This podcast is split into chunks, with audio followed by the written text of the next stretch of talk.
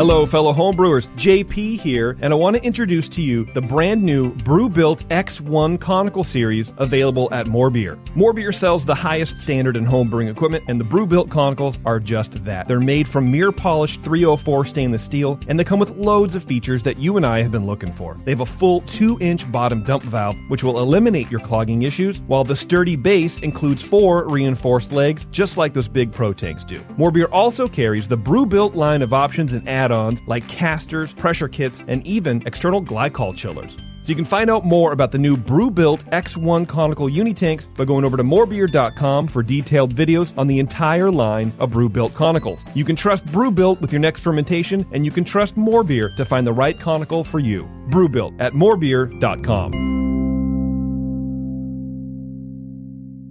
Today's Sunday session is brought to you thanks to the fine folks at More Beer. Visit them right now at morebeer.com. I poured it in my mouth and it just wasn't going down. My first beer was an IPA, the best IPA I've ever drank, mostly because I brewed it. If you have a scale that is good for measuring cocaine, you're probably good for measuring hops on You're, you're scaring me. I think the information is awesome and the audio sucks. some sugary water, throw some yeast in there. And you're gonna drink good beer. yeah, it- it's gonna be good. It's fine.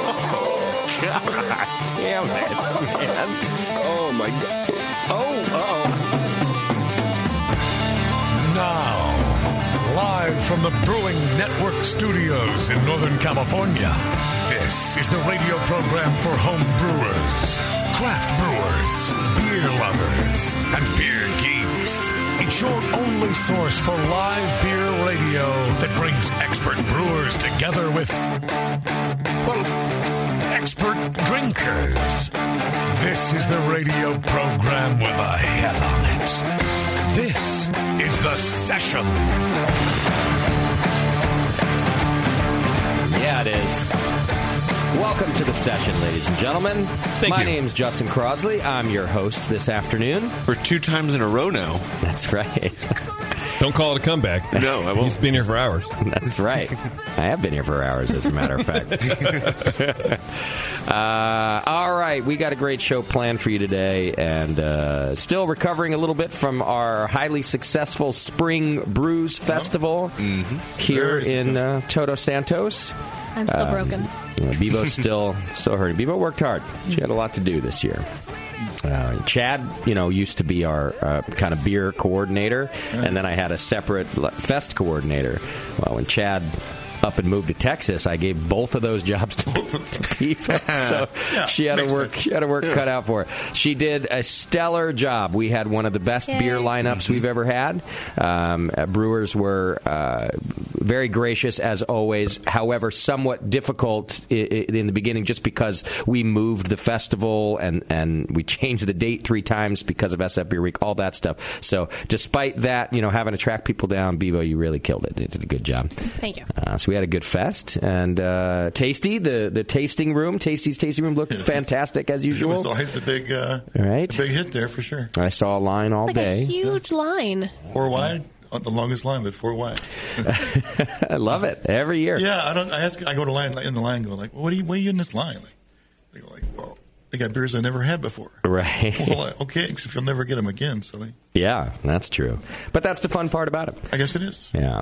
So that was cool to see. I guess it is. I don't understand it. I didn't get Are in you, that line. are you calling them suckers? I don't think. for I, waiting I, in don't, that think- line? I don't think I had one pour on any home brew all day. Oh, you didn't? Well, no, because I'm going to go out and talk to the brewers and shit. I mean, Oh, everybody's okay. there. I thought a lot of times you do stay right there. Um, I usually do, but Not this time, huh? It's like uh, it's like hanging out with your ex girlfriends or going out into the si- bar at singles night. Yeah. For tasty. It's like I can hang out with the homebrewers, but it's the pro brewers. Yeah, got to go well, I do go that. back and check the line and make sure that they're, you know, they're. Everything's It was smooth. long. It was, was long because we have a lot of interest on because we're pouring slow. You know? Yeah, yeah. Uh, well, no, the line looked long all day long, and uh, like I said, we had a stellar pro brew lineup Oh, my as God, yeah, usual. yeah. In fact, our guest tonight is one of the brewers that came all the way up from Los Angeles to do the festival and stuck around to do the show today. We've got Eagle Rock Brewing Company out of Los Angeles on the program, so uh, I'm excited about that. We've been fans of their beer for yeah. a long time. No, I'm stoked. Yeah. cool to finally have them up here. We always try to do that with the with the festivals, get somebody for, who, who's coming up from out of town. Um, But yeah, uh, man, so many other good breweries. Um, Cellar Maker made it out. They thought they wouldn't. Uh, they don't have a lot of beer to send to other places, and they made an exception for us, just like a lot of people did. Beechwood Barbecue sent beer up, and actually, uh, they, they couldn't come up to pour it, and they sent it up with the Society guys. Which, by the way, Society's always my go-to tent. I must. I, I probably only tried five or six Yeah. different beers all day. Totally. Yet I went to Society at least five times Yes. to just get the same. Agreed. Um, Yeah. Did you, did you try the three Weavers beers? They were on the other side of the. You know, I Why? didn't, and I was so excited that they were here. It just was a busy day. I was running back and forth, Hmm. but I was so happy that they came up. H- How'd you like them? They're really good. Yeah. Yeah, the Kolsch was awesome.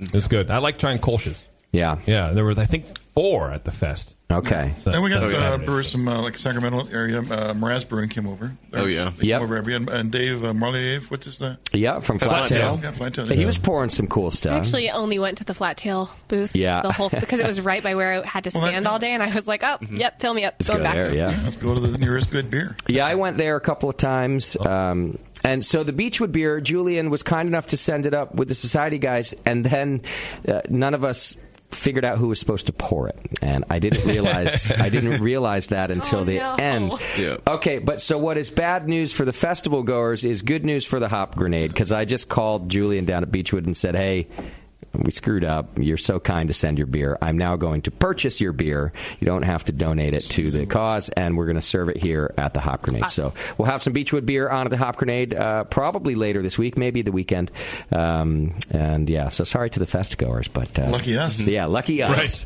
Uh, that probably was our only beer screw up. Um, I think everything else went really well. And uh, I was really happy with it. Good turnout. Um, yeah, absolutely. The weather was much better than the original date, wasn't it? Yeah. Yeah. So uh, you know, I was feeling s- like such a dunce for having to move the date around. Even it wasn't my fault. It was that SF Beer Week fiasco. But I, I still, you know, I always wait to see how it turns out. I felt so validated because both of the two dates in January that I I tried to move it to. were pouring with rain, and yesterday or Saturday rather, we had seventy-five degree weather, no rain at all. I got Um, sunburned. I got sunburned by 10 a.m. Actually, I just wandering around the park, setting everything up. By 10, my face was on fire, so that sucked. Um, Somehow I didn't get burned, and I didn't put sunscreen on. You didn't? No. I'm surprised you ever even leave your house no, no, without sunscreen. Warren, the people next to you got sunburned. Oh, it because- was just bouncing off. yeah. Yeah, there was a lot of uh, brown spots in the grass if you stood still too long. I've had years of practicing lurking in the shadows, so I avoid direct sunlight if at all possible. Good call. Makes sense. Yeah, you and Donald Trump. You and all your ancestors. Right. I had to steal one of the Brewing Network hats by like 10 a.m. Uh, the one that we were selling at the merch booth just to protect myself the rest of the day. But uh, I'm really happy with it, and we raised a whole bunch of money for the downtown Concord, the TSBA Arts Foundation, which puts on the free summer music program here in the park. Brings in customers over here. Smart move. Mm-hmm. Well, there's obviously that um, because it's part of the, the downtown center Yeah. that we're in. But I also really like supporting music, and I know that their music program has kind of been in trouble, Mm. which is weird to me because the park is full with like three thousand people or more every Thursday night in the summer. But it's all uh, paid for by donations, and people just don't really pony up that much. They love to come sit there and get the free concert. Yeah. Um, so I'm really stoked. We are that's probably a major handing them contribution, I'm a, thinking. a bigger check than they've ever gotten. Yeah. Great. And I think that that's going to go a long way to support the music here. And so Nice. I'm, I'm real excited about that. That's good for all your neighbors here, too, that have a business as well. Yeah, exactly. You know, not that they do anything for me, but I'm happy to Whatever. I'm happy to be the one doing everything for everybody. That's I right. guess. They're the godfather. You know, Rich Uncle Justin. Yeah. yeah. Here's a 20, kid. Get yourself a candy. yeah, here, kid. Yeah. go buy me a burrito. See? Get the chance. Uh, so yeah, the whole thing was really good, um, and I'm excited about that. And then, uh, well, as I'll get to in our announcements here, uh, it's now BNA 11 time Al- already. Oh, really? Where's that shotgun soundbite? Oh, I know, right? Uh, I mean, w- we used to have it pretty dialed in with a, a, a six month. Uh, interval with we, you know right, we, we- yeah, we right. would do the beer fest here in January Yep. and then our next giant event was always in June and so with the moving of the beer fest we, we are now a little over and I mean a hair over two months away Yeah. from uh, headed to Baltimore for the homebrew conference and BNA 11 Yeah. we do not have a venue. Um, I don't have a logo. I mean, so instantly this week, uh, we're just moving to the next event. Can I hand draw the logo? Just, I mean, because it's going to suck either way. It's going to be rushed. We might as well So just, rushed. yeah, like an MS Paint thing. I'll tell you what, you do that, but I'm going to go back to my guy who did the Springfest stuff. He tends to turn that stuff around quick Okay. and see if I can get something done. and, and then I'll compare the two. Yeah, oh, yeah, and see what happens. That'd be fine. Blobberglop, Blobberglop Yeah, Um, is he- also offering to draw our logo. Oh, I defer to him. Maybe we Yeah, could- he's an maybe we MS could Paint do a wizard. vote. Yeah. All right, well, Oh. let's do, have him draw. Have him start drawing. we need it this week. Here's a question I got from a lot of people: Are we now going to move the fest date Mm-hmm. to April instead of in January? Hell no. So I don't know is the honest answer. Um, there, there's one hard part about it, and that is that the Martinez Beer Festival is in two weeks. Which, by the way, you should go to. It's a great festival called the Bay Area Craft Beer Festival, held in in my hometown. Now it's my hometown. I've been living there long enough. Um, and it theirs has always been in April. And the, the the person who runs it is such a wonderful woman. Her name is Leanne. And uh, remember Beer Pal? Uh, It's Beer Pal's wife. She's such a wonderful woman. And she Was a also helped champion out. for Right. us. She did our whole front gate and volunteer coordinating at my festival, despite the fact that I am encroaching on her territory. Um, so I don't want to do that to her. I did it by accident. I had I had not, you know, I tried to. There's no. There's no beer calendar. Yeah, there's no one Mm-hmm. entity that is in charge of organizing all the beer events in the Mm-hmm. Bay Area. Yeah, which is Yeah. an issue. I mean, someone needs to get on that. And may- maybe you can make some money. Um, and and so I need that. And so anyway, I looked everywhere I could, and just you know, I just forgot that Leanne does hers in April. Yeah. So I would honestly, I'd kind of like to move to April, but I I got to talk to her and, and see what happens. Maybe March. Maybe March. Yeah. Here's what it is. You know, we've lucked out in January. I, I've always really liked our January fest, Mm-hmm. and and I would like to keep it there. But I am terrified that one of these days the weather is just going to catch up with me. It will. It'll rain. Right? For sure. Whenever And- the drought ends. and here's the problem. I'll- I'll just tell folks at home how this stuff works. You know, uh, you put out a whole bunch of money to put these festivals on. You know, we're talking 30 grand, sometimes more, right? And people don't really buy tickets until the week of the event Mm-hmm. uh, for various reasons. A lot of them are like me, and they just procrastinate You and don't have forget. to, you know? Right. But I do think that one of those other reasons is the weather. They wait to see because it's an outdoor fest.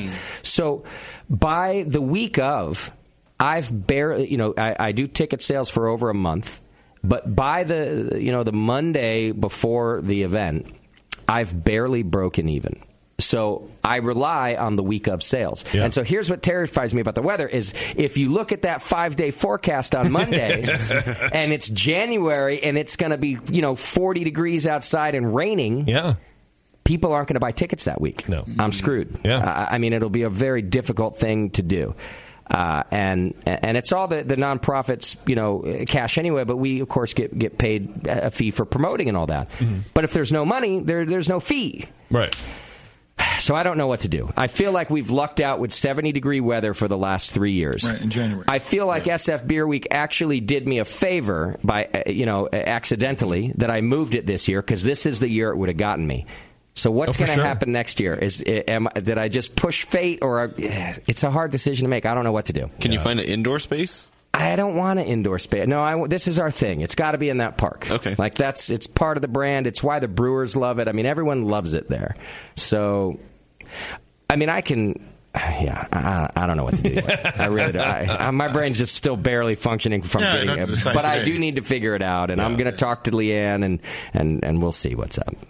In the meantime, I do recommend that you go to Bay Area Craft Beer Festival.com if you're local and go to that fest. You're going to see a lot of great breweries there. The Brewing Network will be set up there. The Hop Grenade will be set up there. And it's another just. we'll be pouring homebrew again. You got Another homebrew tent. That's perfect. They run a shuttle from North Concord BART straight to the festival, so it's easy to get to. And um, yeah, go support them too. That's another great cause.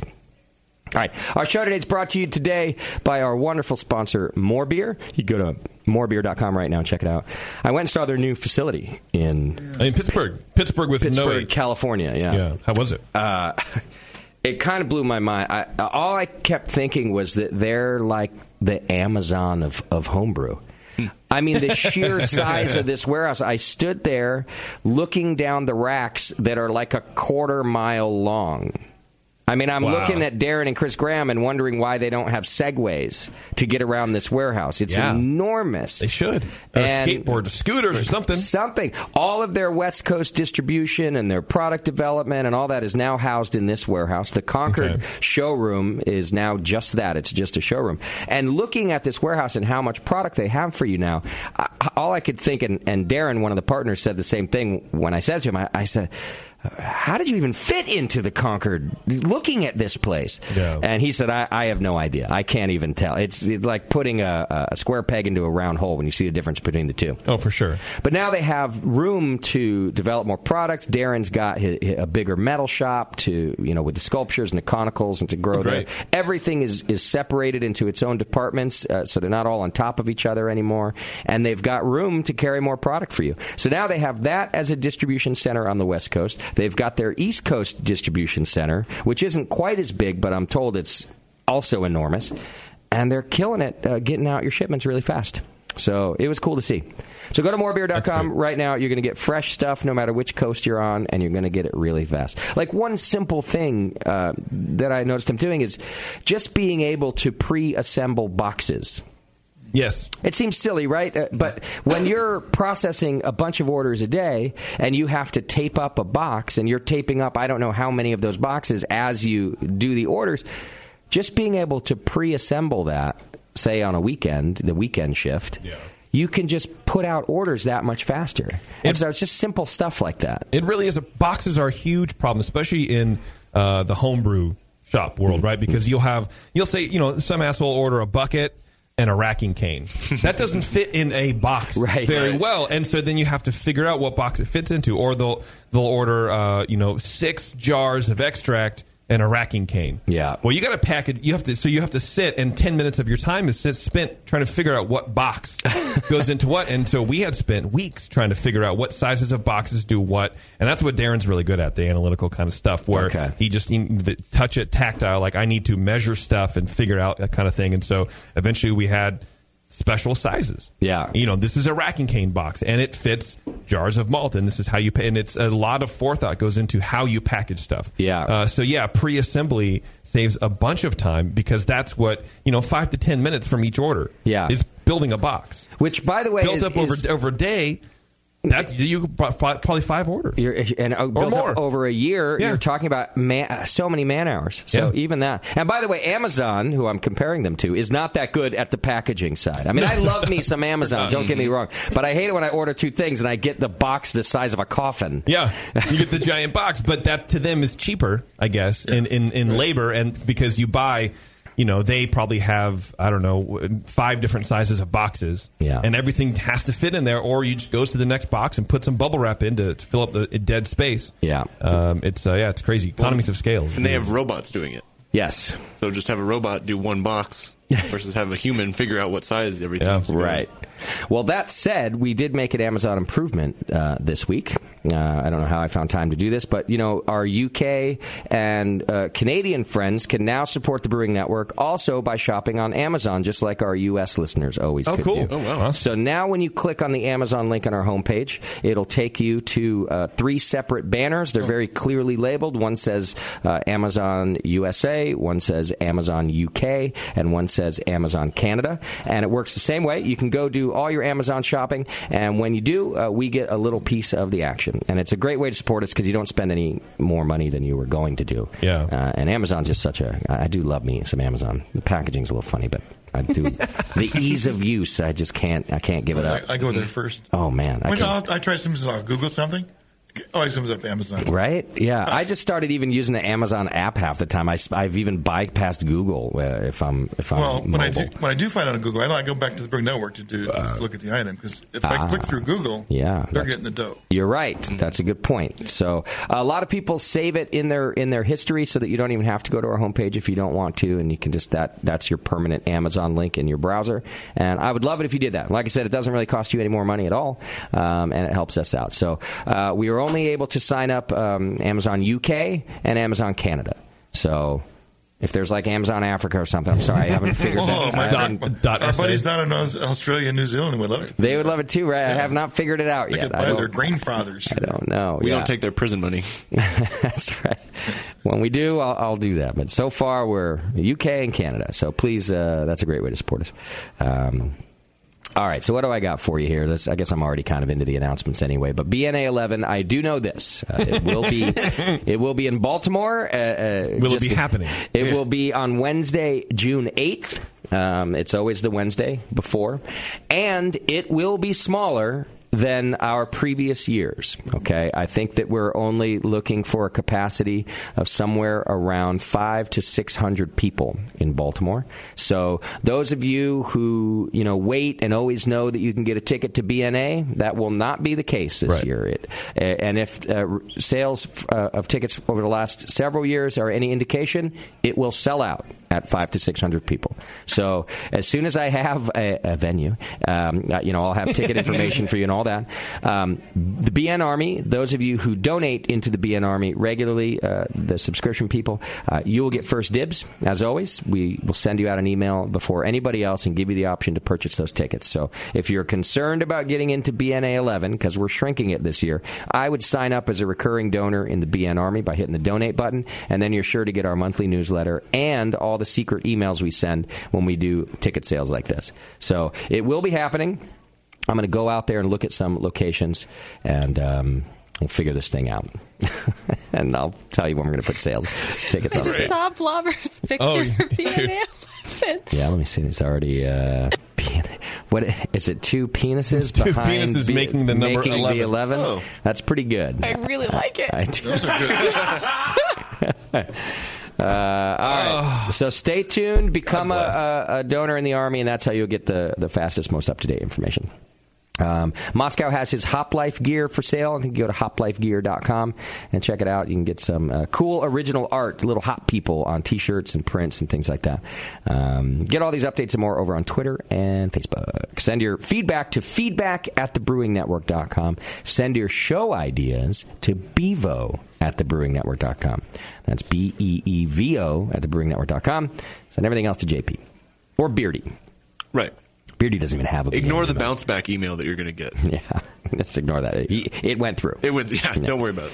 Uh, all right. Do we have a Twitter game today? Yes, we do. Oh, that's great. Your Twitter game is brought to you today by the Wine and Hop Shop. Yeah, you can go to wineandhop.com right now. Locally owned and operated for over 40 years. Great friendly service, uh, and half the staff has brewed professionally, so they know what they're doing. Uh, but here's the good stuff. If you use coupon code uh, BN Shipping in the notes field of the shopping cart, um, you'll get $8 flat rate shipping on orders under 50 pounds. So that's pretty good. Uh, use coupon code BN Shipping. Most items ship within 24 hours, and it's the only place to get Wisconsin Hop Exchanged Gorse Valley hops, which are grown in Wisconsin.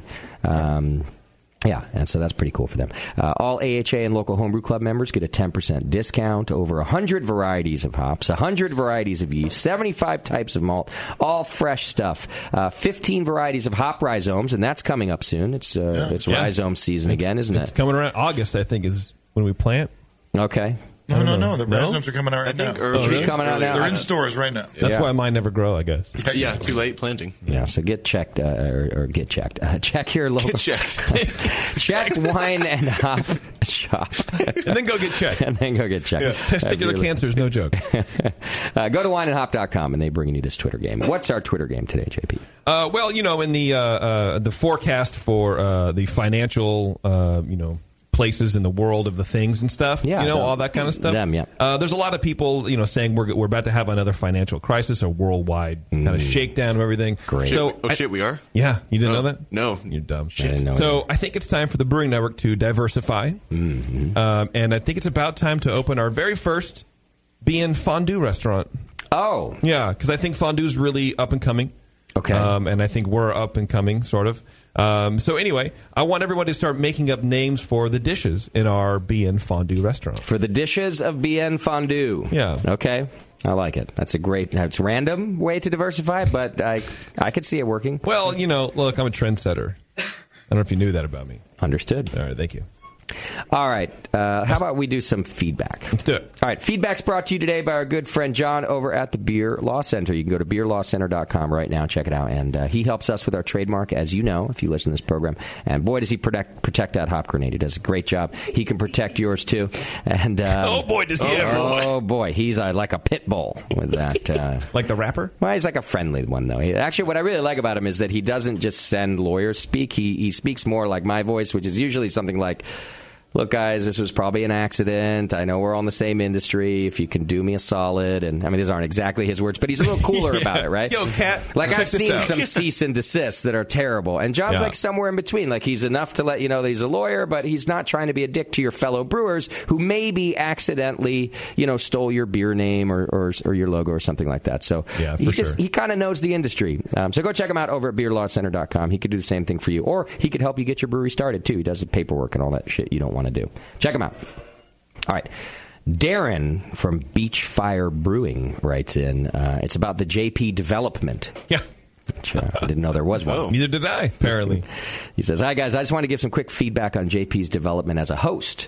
Uh, while Justin was recently away, seemingly trying to woo back Daniela in some sort of creepy polygamous relationship with Kate. I don't think there's anything creepy about it. No. Seemingly. yeah. Um, all right. Uh, during the times when JP uh, when JP had to fill in for Justin a year or two ago, uh, he did a pretty good job, but it was a bit awkward. Like Ed McMahon trying to fill in for Johnny Carson. Wow, big shoes for both of us, I think. Uh, however, this time I was really impressed. I'd say he's as good as Justin, even. Wow. Uh, I think the difference may be that JP had his own Ed McMahon this time in the form of Beardy. Whoa. Um, unfortunately, that role uh, took the uh, award for awkward during the Twitter game and and the show ending credits. You're great for unscripted support, Beardy, but not so much with reading aloud. He says. The next time he's going to do it perfect. Come on. Let, let- let it, can he do it today? I thought I thought Beardy did fine. Beardy doesn't want to. Oh, The third time, the last time. The first time was hard, and it got yeah. progressively better. So No, no. If the, if, Yeah. the, if the third time was the best one, No. that's Yeah. the only one I heard. It was horrible. it was the worst ending I'd ever heard. I didn't say it was great. It got better. No, Better. right, oh, yeah. You- You're just lucky you didn't hear the first two. Yeah. But it, like JP, you know, Yeah. a couple years ago, give Beardy a couple years, and I'm sure he'll be able to He's read getting- aloud. he's getting I'll- I'll better. learn how to read, and everything will be fine. Yeah. We'll go to the Kumon Learning Center up there. It'll be great. Uh, he says, I used to worry that Justin would leave for good and the show would start to suck more. But as long as JP is there to take the helm, I'm not worried. Good succession planning, Justin. Uh, I did not write this email. Wow, they're just greasing the door for you to leave. All right, I admit I wrote it. I wrote the email. It Yeah, it's too good to be true. And then uh, on another topic, I started listening uh, since the start, and I'm now in the process of starting my own brewery, scheduled to open this summer. If it wasn't for you guys providing so much information and inspiration, uh, I wouldn't be quitting a perfectly good job uh, and going into huge debt and ruining a good hobby. You're welcome. He says, so thanks, I guess. Yeah, if it, goes, if it goes well, send us a few bucks. There you go. You Yeah. can become a sponsor. He's opening a, if if he says he's from Campbell River, uh, British Columbia, and we'd love to help you promote that, Darren. Yeah, we'll send some customers in. There you go. Yeah. We're big in Canada. It's our second largest uh, listenership. Oh, wow. Good to I know. thought it was Australia. Uh, they go back and forth, but I just looked Oh, at it good to last hear. week, and uh, Canada's on top. Actually, Australia is now fourth um, right now. They're, They haven't been downloading as much recently, I guess. They must not like JP as much as That's the Canadians. probably what it is. There goes the rating. Yeah, shit. They're, I can't blame uh, them. Yeah, they're fourth. The UK took third. So Canada's Okay. second, the UK's in third. great. And, uh, I've always liked the UK better than Australia. So. well, there you go. Nice. All right, Dano writes in. um, I've been to both so many times. right. This is about cloudy East Coast IPAs, you said. Ahoy, brewcasters. While I agree that we don't need another category of IPAs to mull over, uh, the reason Vermont juicy IPAs are cloudy is due to hop haze from massive whirlpool dry hop additions, not yeast. No. If Jip and Beardy want to rag on them, fair enough. Just quit spouting bullshit as it makes you look decidedly chodish. Well, at the, From uh, at Dana. the risk of being decidedly chodish, Chodish, Yeah, yeah. Uh, when I pour out a can of Hetty Topper and I decant it, then I, then I go pour the rest, I get yeast. Yeah. You do? That's not phenols. Phenols don't dissolve. They don't settle. They're just in suspension. Okay. So what, what's the, what is that? All right. So there you go. Yeah, that's what I say. I mean, these Right these back. like Hetty Topper. You know, you just you go what thirty five percent oats, all your hops in the whirlpool, no boil hops at all. Do a short boil for protein uh, hot break, and there you go, heady topper. Big fucking deal. Did JP and my question is, did you guys say the haze was from yeast?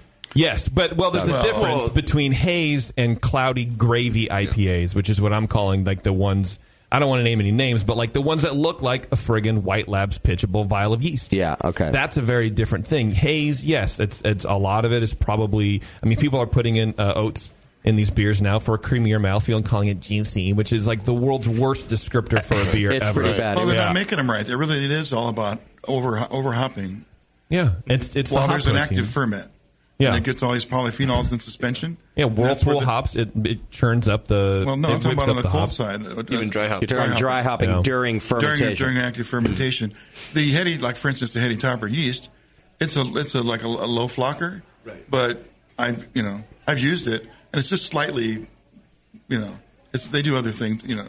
Well, and I'm not. I would I would call heady topper hazy. I'm not even calling that No, gravy. no, like yeah, this is right. like where it looks like or- straight orange Well, juice. yeah. Yeah, That yeah. is Yeah. not. That is not. That, uh, that oat- might in- that might include some yeast. that's yeah. That's not oat protein. That'll all drop out if you put it in the fridge forever. That's yeasty garbage. I don't know. I think it looks. I think it looks gross, and I'm going to say that it's not just all from hops. Okay, sorry, it's just not. And I'm, I guess I'm a chode. I, I agree with you on the Quite juicy chodish. descriptor too. That's even worse. Yeah. It wasn't Yeah, we're- good when we're- it was on the ass of a little pair of shorts. and No, it's it not really good wasn't. for beer. Yeah, but they're fake rhinestones. Look, I'm doubling down on that. Uh, write us again. Make it even even weirder. Yeah. Yeah. Yeah. Uh, yeah. Uh, I'd say send us some, but it won't travel well. So. Right. I think the shelf stability thing is my biggest issue. Besides it looking gr- it looking gross, Yeah. it's just all of that those phenols and some re- yeast is still in there, and so all that yeah reduces the shelf stability. Well, And so people- it's not going to well, travel outside of the state. Even if you take it home a week later, it's going to taste worse than what it did right out of the ferment. Yeah. Well, there are folks on on you know hobbyists, oddly enough, who are into beer are looking at these beers under microscopes and doing yeast counts. right. It's yeast, bro. I'm, I'm sorry. I, you know, I know you want to believe your favorite brewery's marketing, but it's it's it's, it's a, I'm not saying it doesn't have anything to do with hops. Or the the the forty percent oats, right. and that you don't. So basically, you make all the errors that you want in brewing, and and and then that's how you get these these beers. I don't know. done right, they don't have yeast in them. Right. And if there is a, a- another style that's yeast and not uh, polyphenols, uh, Mhm. then that's like I said, just, just you know something that has to be. Well, I know, I know, like the cellar maker beers that are poured here, Yeah. uh, that are hazy, and most are like really, really good. No. Uh, Yeah. They, I asked the guys like when you pour the first pint, is it like really, really, really cloudy? He goes, no, same as all the rest. Hmm. How about the last pint? No, Same. Well, again, there's So a that's difference not- between haze. Yeast, yeast would be like, Yeah. you know, you know, that's like you've Yeah. homebrewed, sure. But I mean, th- that's what I'm saying. There's a difference between haze. There's and, absolutely a difference. And, and the gravy. And so Exactly. when They're two when, different beers. when you rail on cloudy IPAs, well, that's that's one thing or another. But it, we, let's get specific. I'm talking if it looks like orange juice, looks like gravy boat, Yeah, where right. like you're mistakenly reaching for it at Thanksgiving, then that's that's the beer I'm talking about. But hazy i- is in itself another thing and- that I don't like. But right. let's No. keep the two things I don't like separate. not I don't have any any basis, but but what about potentially you can get enough polyphenols in that it looks that way? I mean, because Mm-hmm. Mhm. these the beers that they're pouring here that poured the same way all day were pretty, Yeah. pretty cloudy. Not like well, if you took a picture of it, a lot of- those are they're- those aren't fair. Here, I'll show you a photo when I'm talking well, about. in hazy. the photos, just all the light just starts diffusing in there. and It Yeah. looks cloudier than it really is. Yeah. Yeah. And on a personal taste preference, I don't like the thick mouth feel on like a big phenol heavy IPA. That doesn't I appeal told to you me. I told you about the Florida brewer that everybody knows that did his own test Right. on these, right? Did I not did I talk about that on the show? Maybe you were in New Zealand still. Mm-hmm. Well, I though. think we brought it up. But uh, Well, Wayne yeah, Wambles okay. commented on a thread I had on this. On Okay. Facebook. So Wayne, I went and I spent some time with him when we were in Florida for the cruise, and that very day that I was there, he had spent the whole day in his lab. Um, exactly, and he took these. He he wanted to put this East Coast IPA thing to the test, so he he drank them as uh, uh, as they were made, which is cloudy and juicy or whatever, and then he took the same beer and ran it through his own centrifuge and got a clear version of it, and then did his own side by side test. And his opinion, although I think he did it pretty uh, fairly scientifically, was that um, the The clear, the clarified version tasted better every single time, and not by a little. He said they were significantly better every single time when I cleaned them, when I filtered them. so, uh, it- like, again, that, that is his opinion, but I thought it was pretty interesting. He's, but they he's a taste great brewer. different, right? So very different. Now, under the premise that there's different palates and different people like different things. Yeah. I mean, it- you know, the juicy beer lovers could still like it better. True. Uh, this is a subjective, I'd, like to give, uh, I'd like to give them all a little test, though, wouldn't you? Well, sure. I'd like to give him a blind test, right? well, that's one of the projects I have underway. Is I want to make this. That's why I'm finding out how to make these cloudy beers. Yeah. So I can make one, filter half or clarify half. I may just use findings, okay. and uh, and then have, do some side by sides. Some triangle test. Forty percent oats and all your hops in the whirlpool. I'm, I'm, I'm That's serious. it. And, and, and and boil only for a protein break, and then Oh, and then oh. and then knock out into your whirlpool and throw all your hops in there, and that's how uh, that's how that's how That's they're the- done. that's the- okay, good. Yeah, I'm- Talk, I'm- An- Annie Johnson at Pico Brew. She's doing a lot of uh, stuff like this. Okay. Uh, she she just uh, she was uh, posted a photo of one on my Facebook page. Looks exactly the same, but again, it, it's hazy. It's not this juicy, yeah, full of yeast, velvety. I hope um, you don't end thing. up liking it, Tasty, and we have to change your name Well, to I'm Juicy. trying to be open about it. Didn't we do that? Wasn't, did one wasn't that just like like a, Oh, that. your mom name? did. Your mom did one. Didn't Oh. No. No, I think he meant that for real. No, she really did. Yeah, she was it called him my mom Juicy, or was yes. it Kate's Your mom. No, Your it was mom. your mom. That's It's my right. mom. Miss- It's like, miss- oh, miss name Juicy. misspoke. I think you're right. That's yeah. right. They call me juicy instead of tasty, and that started to catch on. And I started like giving you guys dirty looks. And shit. right. All the ladies call me Juicy. All right, I got to keep us moving so we can All get right. to our Sounds guests. like a but uh, let me get diaper through issue. just a couple more emails here. Um, someone wrote in about podcasts. Are you guys not on Apple Podcasts anymore?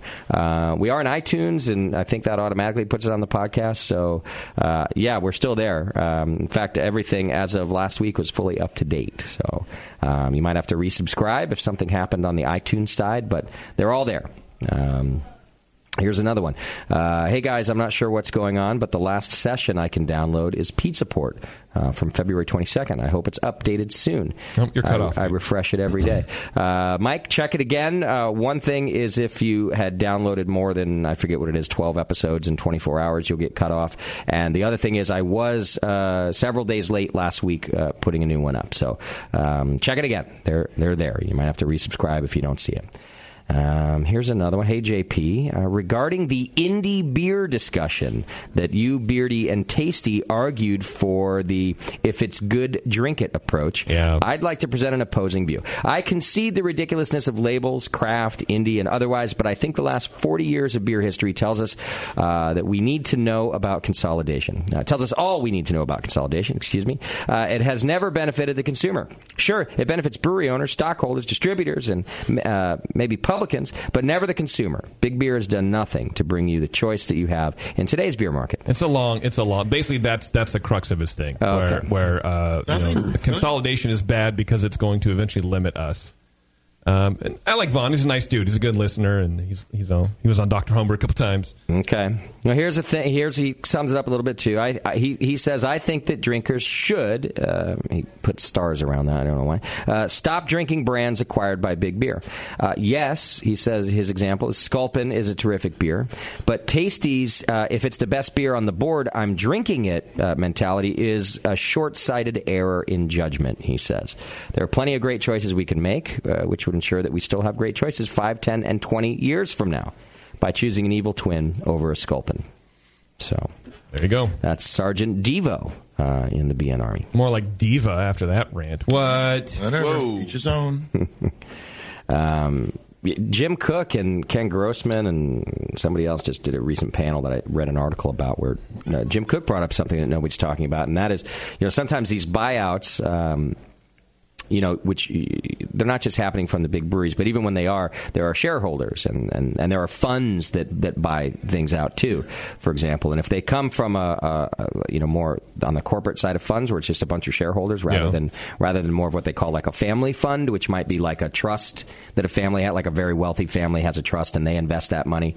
Um, that's a, you have a little more control of that. But the ones that just come from like giant funds, he said, you know, we always hear the oh, we're, we're not going to change management, we're not going to change much, and and and that Jim Cook was kind of saying that all might be well and good, but what they're not talking about is that all of these things eventually have a liquidity event. Right. And he said that you that don't usually invest not to get a. uh, yeah, Right. that they're not there just to make their dividends on the stock that they own, uh, i- you know, forever. That eventually the stock should go up, and then there's a liquidity event, and they make a big chunk of change. Yeah. And he said, and the lifespan of those are usually about ten years. So he was kind of saying one thing that, that a lot of people aren't talking about is the face of craft beer. If, if these things keep getting bought up in ten years, when they get sold off in their liquidity event to who knows who.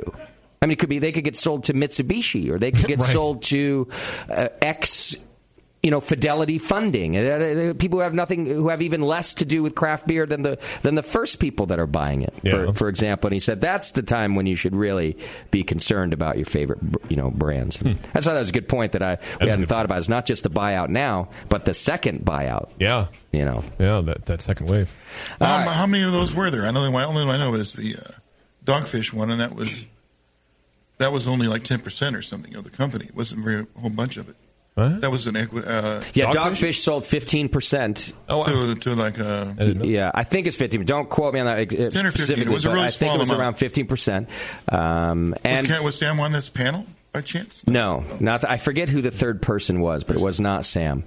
Um, but Dogfish Head was brought up. Um, because of the, the smaller amount, but but one thing they were differentiating between something like a family fund, which I mentioned was like a trust, which they generally have a little more leeway and aren't just looking for that liquidity event in ten years, although they could. Uh, than the the larger funds that are just buying things up, like like any other business. Isn't that more like the Cigar City conglomeration? That's Yeah, kind of happening on the East except Coast. if I remember right in that article, they discussed that one. That actually is still more of a, f- a family fund. Oh, it is? Uh, Oh, even okay. though it's a fairly large one, I think the way it's set up is it, a lot more of it comes from a family fund. So they did bring that up because that is, yeah, that was like a a, a financial company, Right, a trust yeah. that was built to do this, but it came from more of a family fund. So they could, I think the ar- God, my brain's just dead. So forgive me. Go check it out. Just if you Google Yeah, this, Jim Cook and Yeah. and it's um, called the meeting of the malts, and the third person is Dick Yingling. There we go. Oh, yeah. All right, Yeah. so go read it because they're going to do a better job than I am. But they're talking about how that Cigar City one might be a better one to watch and see what happens because it comes from a safer side of this type of investing. Um, but anyhow, uh, give it a look.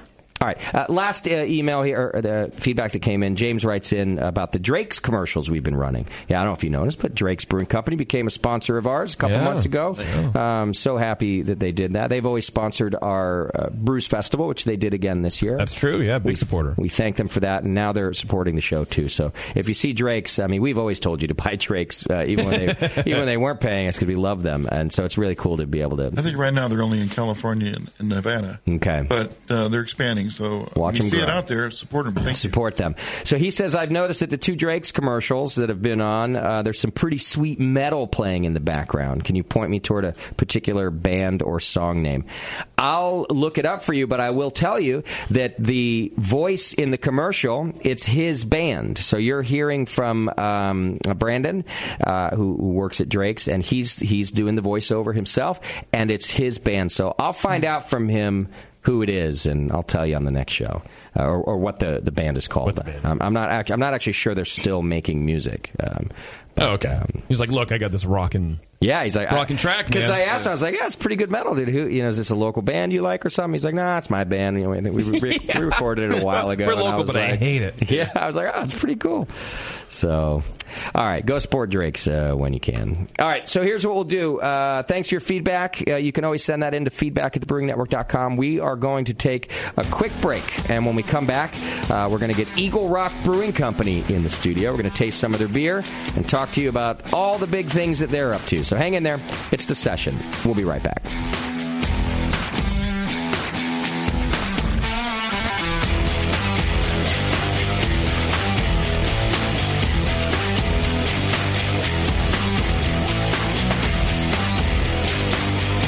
You're listening to the Brewcasters. Brewcasters on the Brewing Network.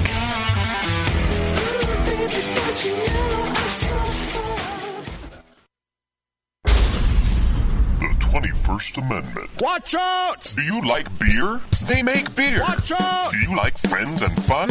They make friends and fun. Watch out! Do you still like to have a good time? The 21st Amendment. Watch out! The 21st Amendment in San Francisco, located at 563 2nd Street, two blocks from the building where baseball is seen and played. Try their beers in the pub or try them in the can, featuring Monk's Blood. Made with Real Monk. Watch out!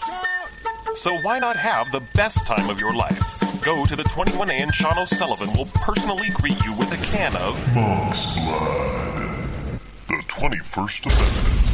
Watch out! This advertisement is not in any way affiliated nor associated with the 21st Amendment Bar and Pub, nor its subsidiaries or affiliates. This telecast is not copywritten by the 21st Amendment for the private use of the Brewing Network. Any use of this telecast without Jamil Zainashev's consent is prohibited.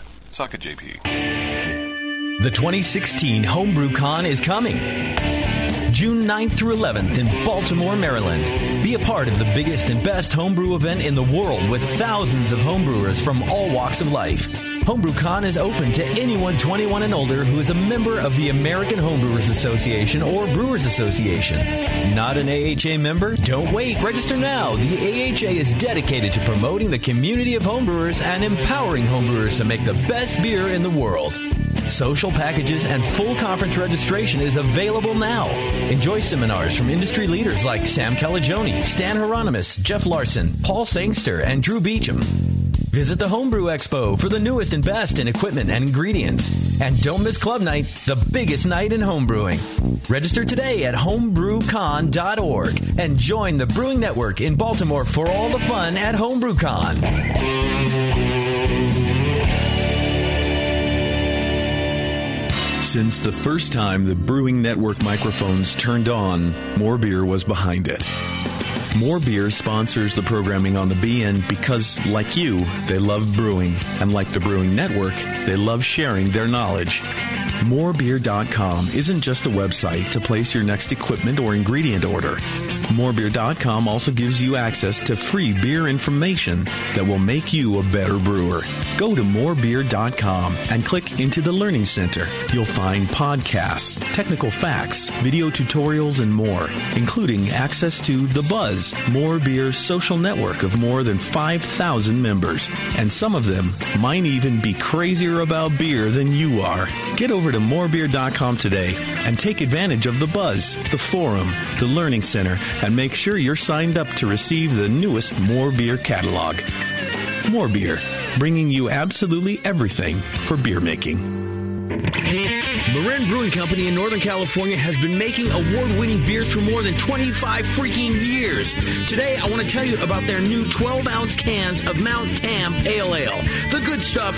Mount Tam is bright gold, 5.5% ABV to keep you feeling good, and has been winning awards since 1989. If you're visiting the Bay Area, get your butt out to Marin Brewing Company. They pour tasty beers and serve great food every day until midnight. Come in for a tour, stay for the food, and pick up a six pack of cans of Mount Camp Pale Ale to enjoy at home, camping, biking, or whatever the hell you do. Owner Brendan Moylan has this to say about Marin Brewing beers. It's freaking awesome. Marin Brewing has won more than 100 gold medals in international competitions. Check out marinbrewing.com for all their award winning beers, food, and merch. Marin Brewing Company in Larkspur, California. Award winning taste, refreshing finish. It's freaking awesome.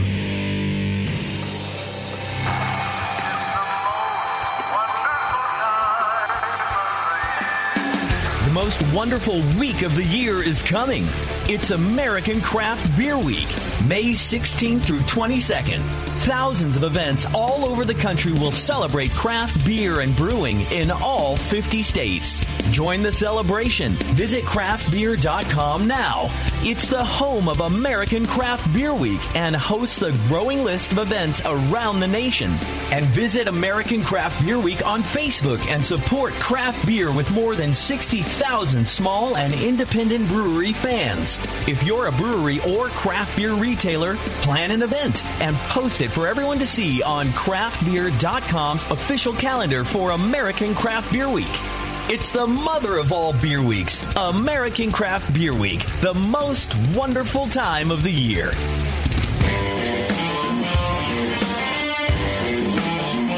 Brewcasters are back. It ain't 401 beer. Whatever.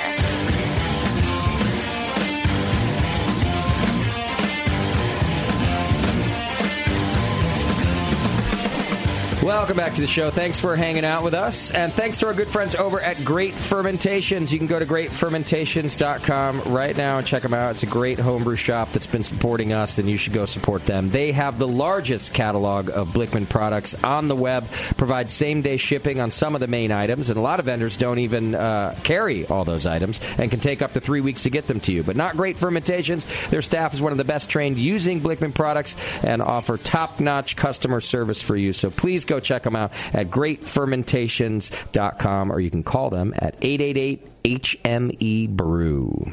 All right, so as promised, we've got the boys from Eagle Rock Brewing in the studio. Welcome, guys. I'm so happy to have you here. Uh, straight Thank you for out of having us. LA. Uh, weren't you like LA's first brewery in I don't know how long or something? I mean, it's it's a bit, uh, I guess, you know, contentious to say maybe the first in.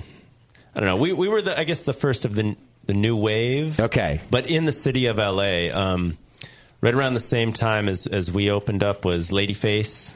Uh, they're in- Okay, in, yeah. Agora and um, Great Brewery, Strand Brewing Company in in Torrance. Okay, we all we opened up like within a couple months of each other. I see. Okay. Um, but yeah, I mean, really the the first in a, in a while to kind of do the the newer model of of brewery tasting room kind of customer interaction type of type of uh, of model. Okay.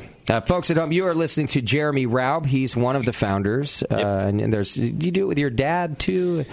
Yeah, my da- my dad and my wife. Um, Okay, yeah. My dad is the one that taught me to homebrew, and uh, so we just we were homebrewing for a long time before. Okay, and that's how that.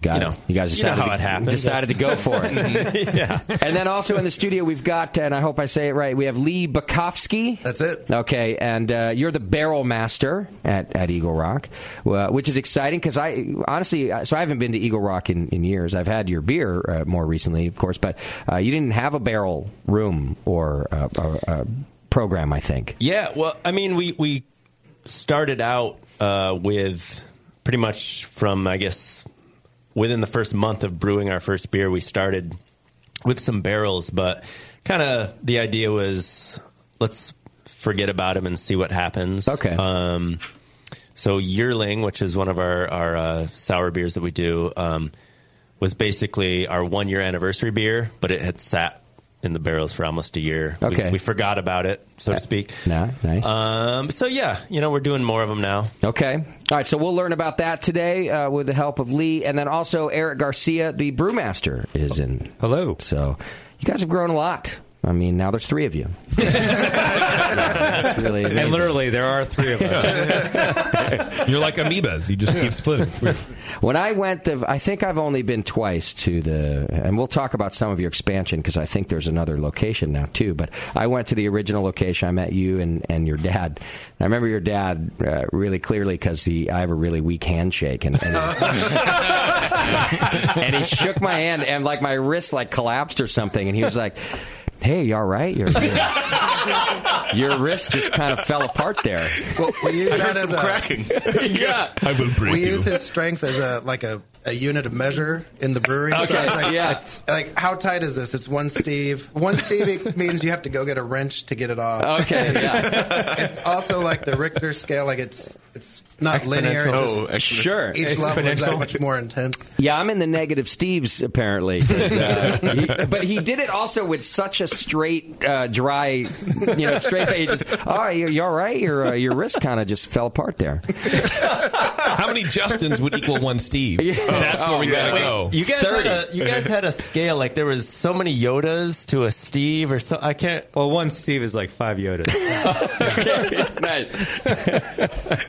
nice. Uh, he, he was very cool, but I just I, and at first I was like, oh yeah, I kind of have a bad. r- Wait a second. uh, yeah. Oh well. Uh, so when did you guys open? Uh, it was 2009. Okay. Um, we were, I guess, for about almost two years, we were in the, the planning and building and uh, permitting phases. Um, what was your job before that? Before that, I was a film music editor. Oh yeah. Um, so Okay. I helped to put soundtracks into movies and worked with composers. And uh, did you like that? Yeah, yeah. It was it was a lot of fun. I guess the the kind of one of the motivators for me to leave that industry was just um, the hours. oh yeah, yeah, It's got- got so much better. Yeah. um, but al- also just uh, you know the the fact that I was doing all this work for other people that sometimes didn't seem like there was they didn't care how hard I was working or it didn't really matter. I was just a little worker bee in a gigantic hive that was yeah you know somewhere else. Uh, so Did you go to school for a long time to to do that? no, it was. Uh, I went to like a trade school. I went to uh, to Full Sail, uh, Full Sail Center for the Recording Arts, which Okay. is down in, or in Orlando. Um, and uh, basically, I learned how to make records because I going to high school, I played in rock bands and thought, Nice, yeah.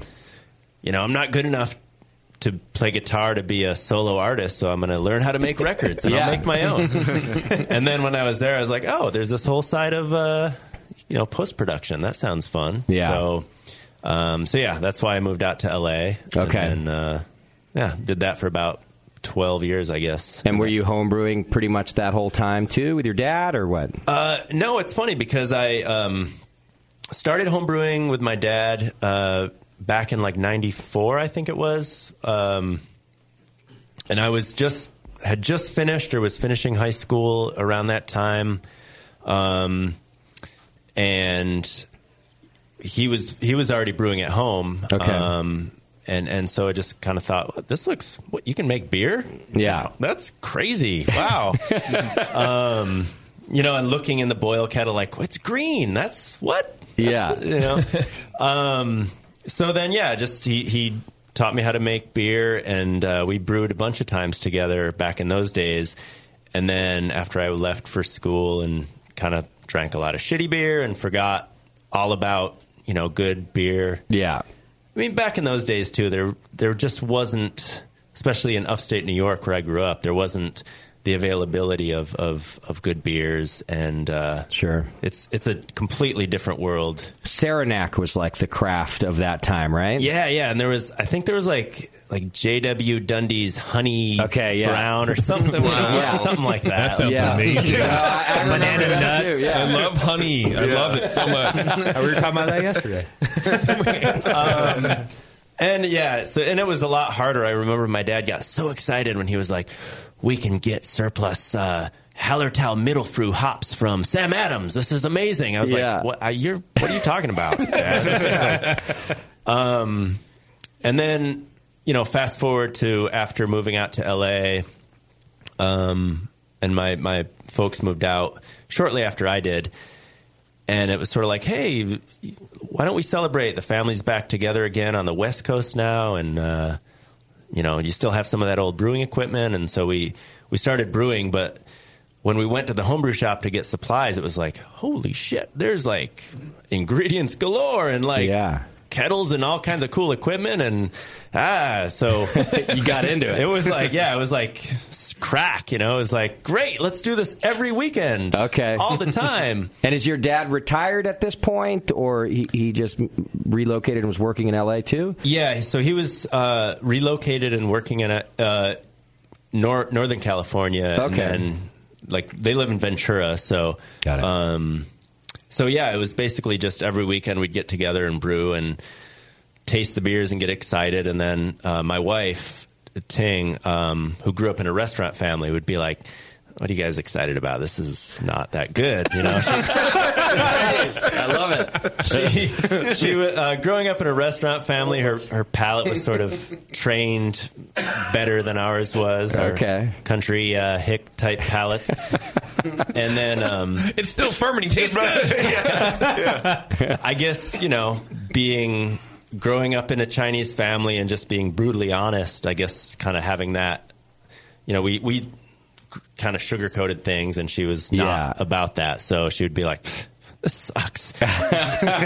Um, I love people like that. I'm Yeah. Uh, so envious. I can't be that way. and and look, you know, looking back, it was great because eventually, when she was like, "Whoa, this one is actually good," I would I would pay money for this. We're like. Yes, you know You're like, like that was. surprised. So you're saying there's a chance. okay, so that's kind of how it all And you guys- Snowballed. and you just went for it. Yep. Okay. Uh, are, uh, what's your building like now? Have you guys expanded in that location that I saw, which was uh, shortly after you opened, I think? Uh, yeah, this is. Uh, how, mu- how much time we got here? okay. Well, let me let me rephrase. Let me start, but let me go backwards a little bit. Uh, and, and so we, instead of that, uh, I, I want to talk about the equipment that you started with, and then maybe we can talk about what you've grown into because you started with uh, by repurposing dairy equipment, right? Yeah, actually, we got incredibly lucky because we we started out with the old AleSmith equipment. Okay. So when uh, when we were kind of in those early planning stages, um, you know, we were looking around on Pro Brewer and all the the the networks that were out there at the time, and um, you know, what if we did used equipment? We had priced out a brand new seven barrel brew house, um, and it was going to be like two hundred grand. Wow, at the time, which you know now it's double that for seven barrels or something. um, but you know, we we we were leaving. I remember this really distinctly. We were uh, getting ready to leave. I was taking her to Seattle because she had never been. It was like for her birthday, and it was like, oh, this is a great beer town. It's going to be fun. We're going to going to go check things out. And um, like hours before we left, I saw a post on Pro Brewer that the old original AleSmith equipment was going up for sale. Yeah, they were upgrading, and I was just like, holy shit! What this? What? Whoa. Yeah. They're making good beer. Why not? Um, yeah, like they were kind of one of our brewing idols, you know, from Yeah. from the time we learned about good beer. And uh, so we like flew to Seattle and on like on the way or like calling being like calling my dad and being like, "Okay, you got to go to the bank and do this." And we're calling the guys at AleSmith and like, "We're gonna we want to buy this. We, here's what we're gonna do." Yeah. And then we landed in Seattle. We're like doing bank transfers and like getting it all worked out to the last minute. And finally, we're like, "Yes, we got this equipment." And you know, it ended up saving us over a hundred grand from the the what we were going to get. Okay. Um, we're going to get a seven barrel system, and this was a fifteen barrel system that was repurposed from old old dairy equipment. Nice. So they had they had really done all of the repurposing before we we got it. Um, but then we just kind of we went down and saw everything in place and and uh, took pictures and saw how they had hooked it up, and we just tried to do it as best we could in our place, and uh, just went for it. Yeah, I just went for it. So I'm feeling the Brewing Network's age right now because in the early years we, broadcast interviewed out of an Peter. old dairy town. studio. that's why it sounded like shit. Well, we interviewed Peter Zion when he was still brewing on that equipment. Cool. And we talked about his dairy equipment. And Yeah. here Oh, I yeah. am. I'm now doing a second interview on the system, on the same system. There you go. Uh, it's just amazing to me, right? How long we've been doing this. Uh, so, yeah, second generation of this equipment that the BN has even talked about. Yeah, I mean, Yeah. it's it's pretty cool. I mean, when we were, you know, anyone who's in the planning stages or has already started a brewery, you kind of, you know, you know that that moment where you're in the everything is so like intensely real, and you're just like, oh, we're gonna do it. This is it, and you know, you're going out talking to people in bars and you're like, yeah, you know, we're starting a brewery. Yeah, you know, and yeah, kind of see gauging people's reactions. And I remember going into Verdugo Bar, um, which was the first place we ever, our first keg ever was sold there at the Verdugo Bar. Okay. In LA. And, uh, kind of mentioning that, talking to a friend, and, and Ryan Sweeney, one of the owners, was behind the bar, and he's like, "What? You guys have the old AleSmith equipment?" And suddenly, like, there was more interest, some street cred, yeah. and um, it was cool because I didn't know Ryan at the time. Of course, you know we're great friends now, but uh, but yeah, you know it was kind of cool to get. Hey, we're gonna start a brewery and people at that time it was like you're starting a brewery in LA, so that was sort of a reason for attention or for disdain, whatever. Yeah, thinking you're insane, Mainly from the city. Yeah, but but then you know it kind of gave us a little bit of of you know unwarranted credibility just because we had this equipment. It was like if we're gonna fuck this up, then it's not because of the equipment, because obviously guys have made great beer on this equipment before us. So yeah, um, I remember the mash tun. Um, you want to remember it even better? Come on down and brew with us. So, you're still using it. Yep. What is wrong with you? Because I remember this mash, and it's a it's a pretty big mash tun, and it's um, how do I describe it? Like a very large fermenter laid on its side, right? Um, and there's no way to get the grain out of it. Oh, there's a way. except Well, to- there's- there's one way. You gotta shovel There's it one way. out You and over shovel the it out wall. and over, right? It's called. Yeah. There's no hoe. It takes four errands. This is what I'm getting at. And now, Which is like a fraction of a Yoda, I think. I, I don't remember the conversion. But How many pounds of grain are we talking here? Because we've had people come in and talk about their manual mash tons. This is a seriously man, and it's big. Well, that's why we like to brew solidarity. Uh, the the Well- low alcohol beer, right? 3.8. How many pounds are we? You know, on average, are we talking come out of this so, thing? So I remember. Well, I'll let you answer that question, but first I'll just to tie it into the history. I was going to say when we went down uh, and talked to Peter about everything, and you know, and, and Bill, who still still brews there, he's now brewing for the the McKellar uh, project. Um, yeah, that's cool. Bill Batten, but yeah, he was he was saying that uh, he was like, yeah, it's it's you know it's we top it out with Speedway. It's kind of like almost overflowing, and it's a little over two thousand pounds. And uh, thinking how often they brewed that beer. oh my god! We only do a beer that big every so often, but Populous, which is uh, the most volume we do, uh, it's about twelve hundred pounds.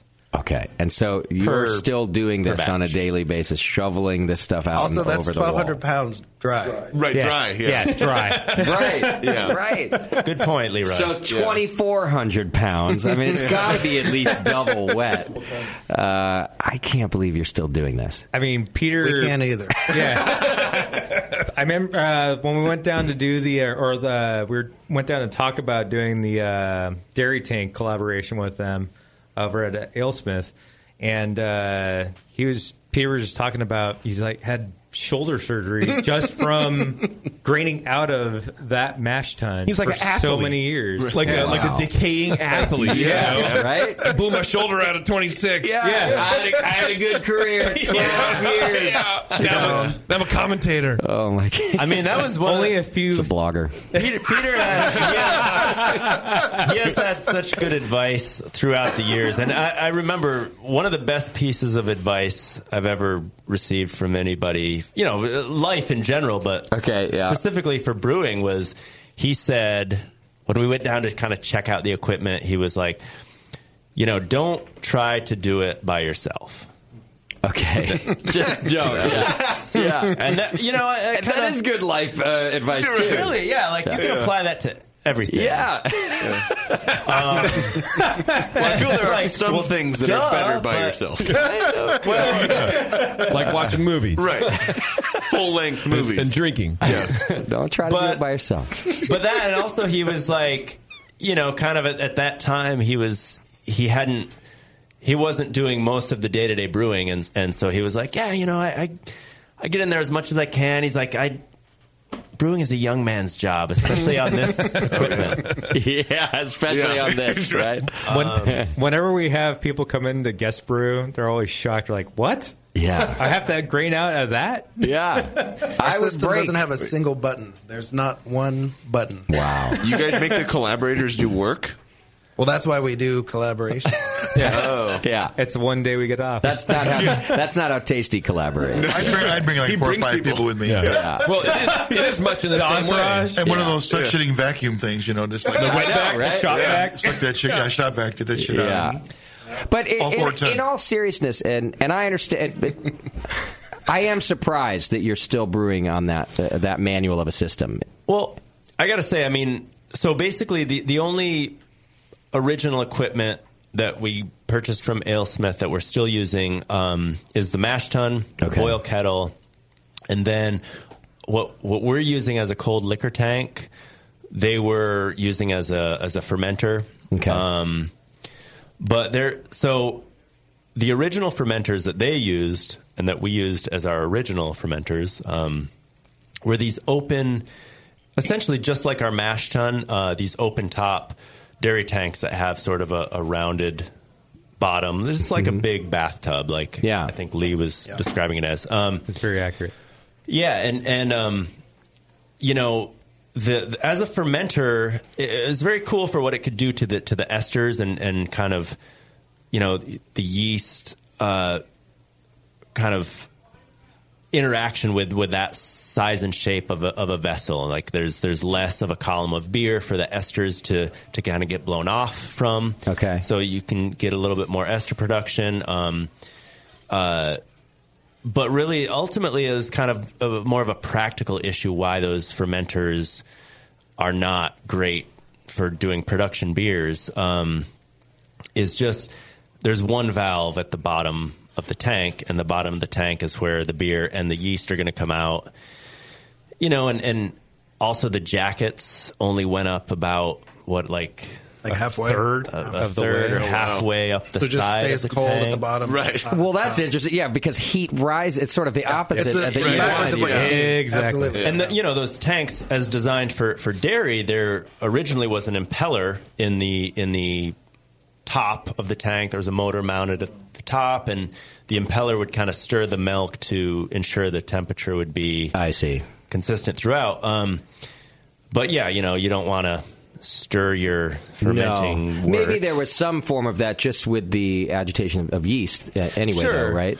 But but not enough. So we would get uh, we would get we would have uh, probes in the top of the fermenter, but then we would pull samples from the bottom, and we would I God it was 20 degrees. terrible twenty Totally degrees right. Wow. stratification It was difference. it was a daily calibration struggle. situation. Ah. Yeah. I see. trying to work with the temperature probes on that thing. Okay, and this the yeast management was But you couldn't couldn't really harvest out. Yeah. But then you also couldn't get bright beer out because it would pull a little bit of yeast as it went. I, mean, I'm, you know, kind of half ashamed to admit, but proud now that we're past it. But like back in those days, we would harvest yeast by taking the, the plastic shovels that we now use to grain out with, um, sanitize them, and then just very carefully and quietly, you know, trying not to breathe too hard, uh, Right. scooping out the yeast, putting it into sanitized buckets, and then sure that would be our repitch. And you know, uh, everyone kind of cr- probably cringes now when they hear about that, but shit, that's how a lot of breweries started out, especially um, in the late '90s and early 2000s. And um, I mean, even now you see pictures of Belgian breweries like top cropping and doing, doing Yeah. that same Yeah. kind Yeah. of process. Anchor's still doing it. Yeah. Anchor's yeah, and you know they they have uh, the room, the enclosed room, Right. to kind of help protect it. Yeah. So Yeah. we didn't we didn't have that, and and you're dripping sweat all over it, probably. Well, and, like, They- they are using their because it was freeway. like hundred degrees in there. They're using their Yeah. mash-out And shovels the- to harvest yeast. The other thing is we used to, uh, we used to to kind of ensure that no fruit flies would get in there. Is we, you guys remember this very Yes. well, I'm sure. Um, by the cuts and scars on your fingers, we would take uh, metal tape. Like that you get for for ducting work Yeah. or whatever, Yeah. and we would tape the lids, and every and it that tape if you've ever used it, it- Yeah. it, tears pretty easily. So you'd get these little sh- like the lids of the buckets. Yeah, what are you taping? Yeah, Yeah. no, Oh, the, yeah, the, lids of the, top fermenter, fermenter. the actual Okay. entire Any like open little space where something Wow. in theory might fly in. Just oh wow, it, was interesting. It was. Uh, I mean, it's a labor of love. In let's just say hindsight, that. too, we probably weren't you know pitching enough, so there was really vulnerable wort just maybe sitting there longer than it should be Hmm. Okay. sitting and Yeah. active. With a bigger pitch, a, a more vigorous fermentation, you'd have a lot of positive pressure. It would- Because that's we've had those discussions on here when brewers have. co- I I went and saw uh, this was a long time ago, and my listeners have heard it all before. But I went to a brewery called Colonel in in England. They just had this uh, open fermenter, really small operation at the time, and it wasn't in a clean room or anything else. And I was. I was flabbergasted. Yeah. I couldn't. What are you doing? And but he was just talking about the, the positive pressure, and their beer was great. I loved their beer. Um, so, but I'm glad you're admitting things like that because it helps our listeners too. Like if you're under pitching, then what fermentation's taking a bit longer. Yeah. There's I mean, not as much positive pressure. I remember too, like uh, Peter was telling us how the the guys at White Labs just called them insane because they would overpitch when not when they were using those tanks. Okay, you know, qualify it by that, but the guys at White Labs would be like, "What you want to order? How much yeast?" And they're like, "Yeah, just we're gonna Just sell way it to over us." pitch because we're using these tanks. Things are dangerous. You know, we we want to make sure we're hedging our bets. And you know, we remember the stories Peter would tell us. Yeah, you'd come in. Some, sometimes you'd come in in the morning after brewing Speedway, and you would just smell that smell, and you knew. When you turn on the lights, you're going to see beer all over the floor. You're going to see the lid of those fermenters on the floor. Oh, wow! Yeah, and that happened to us, you know, a, a couple of times. Not that the whole lid would be lifted and off, but um, in some of the other, like the the enclosed tanks that have just a little manway on top, we would get over ferments and Mhm. you know, just it's Wow. all that figuring it out process that you do when you're sure. It's like you get new homebrew equipment. It's the same thing, and you try to figure it out. Mm-hmm. Yeah, And, Trial this and error. was- this was the the big homebrew system for us, basically. It is so. really a big oversized homebrew Now- system. Now, have you since upgraded the fermenters? 'Cause It sounds like you were talking about these in past tense. So, yeah. Yeah, fermenters have been upgraded. Um, the kettle is just fantastic. I, I love that kettle. I mean, for sure, there's little faults here and there. I'm sure these guys will, will complain more about it since they use it day to day. I don't use it day to day anymore, but but um, you know, there's there's three steam zones on it, um, and it it was built in like the '60s, and it as for dairy purposes, and it's really it's it's a pretty solid kettle. The mash tun, I mean, it's so it's it's a it was insulated and and glycol jacketed for for cooling milk. Um, but it, it wasn't for steam. So we don't. It's basically like a big picnic cooler. Like we don't. We can't heat our, our mash. There's no steps, it's- it just- it's a single infusion, Single infusion. no mash out kind of situation. Um, single temperature rest. Uh, you know, so that's very much like a homebrew s- setup. I say it's Um, like British. So British. Yeah, do okay. you do British. you just? I guess I'm trying to figure out. Do you just love it and, and the beer that it produces, or you've you've decided to sp- you know reinvest your money into other things like new fermenters instead, and just deal with the mash tun for now? Yes. Yes. Okay. Yes. I mean that sort of is the the least of the evils, uh, so to speak, because the uh, no, unless you're Eric. Well, it's a little more blood, sweat, and tears. I mean, Yeah, New shoulders are cheap. um, you know, Yeah. blood, sweat, and tears compared to phenols and fusels are. Come on. Well, what- well, I have to ask why, can't, why can't you just put a manway in the in the, in the bottom of it? Well, for one, it's just some welding. We would have to elevate it 'Cause now it's- It's on the ground. Yeah, yeah. And two, because now it's a rite of Okay, how about on the- passage. how about- Everybody at Eagle Rock has to Yeah. deal with this on the, thing. or the front even? You could just you're not going to push them out with a Well, rake. and it's and it's two layers of stainless with some insulation in between. oh, that's right, it's jacket. That's right. Yeah. Mm-hmm. So it's. I mean, but these are, uh, you know, and I'm sort of being picky about this and, and really asking about it because these are important decisions that you have to make as a small business owner, too. Who it sounds like maybe you don't want to take on a bunch of loans and investment and things like that. You're Yeah. going to deal with what you have and decide where to put your money. I mean, ultimately, we don't have a ton of room there, so it- maybe it doesn't make sense to upgrade that when eventually we're going to need to move out of there anyway. So I see. maybe Yeah. it's like, well, let's just hold on, and when That's- we okay. when we move, we'll learn from the millions of mistakes we made, and everything will be awesome. Okay, yeah, yeah. I mean, that's kind of the We still get 85% to 90% efficiency out of that thing. Nice. So, Wow. I mean, With So it medi- is like a with homebrew media- setup. yeah, Yeah. medium strength beers, yeah. Yeah. And Well- it, I bet it converts really quick too, right? Because it's shallow. Oh, We'll have four lot What do we- is about 25 minutes. What do we do? Like and- five minute rests and then start Vorloffing? Yeah. Or- It's, it's literally about a half an hour, and then we start running off. No kidding. It takes a long time to fill it up. Uh, Yeah. So the grist is hydrated as it falls in. I think it's pretty Yeah, much all it's probably converted, done like before- Yeah. as it's dumping in. So, it's, it's like done. populist would be about a fifty-minute mash-in. So by the time it's, you know Yeah, it's all right. in there, it's ready to go. So let me ask this, uh, just thinking from a homebrewer, especially because it's the thing I always screw up is my mash temperature.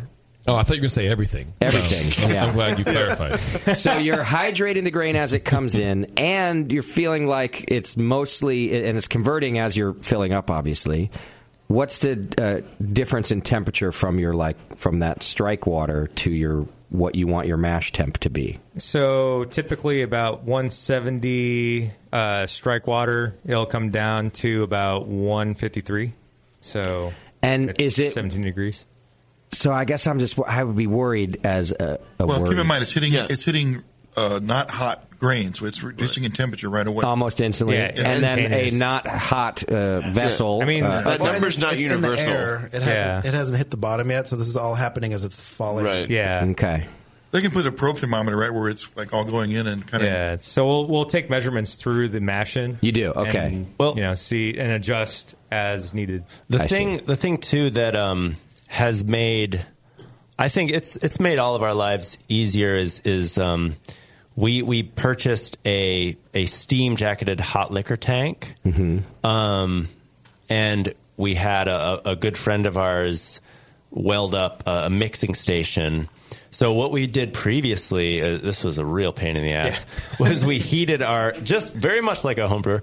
We heated our mash water in the kettle. Mm-hmm. We transferred it into a, a holding tank that was an old dairy tank, basically the hot liquor tank. The the hot liquor tank, but it was unjacketed, so we had to kind of overshoot, yeah, almost boil our our liquor. Um, or actually, what we would do is we would fill the kettle with the volume we needed, get it to our strike temp, mash in, then heat the remaining water up to sparge temp, but plus like 20 degrees. Okay. Go over to our hot liquor tank, then pump that on top for sparging, and you know, as we're running off. So it was.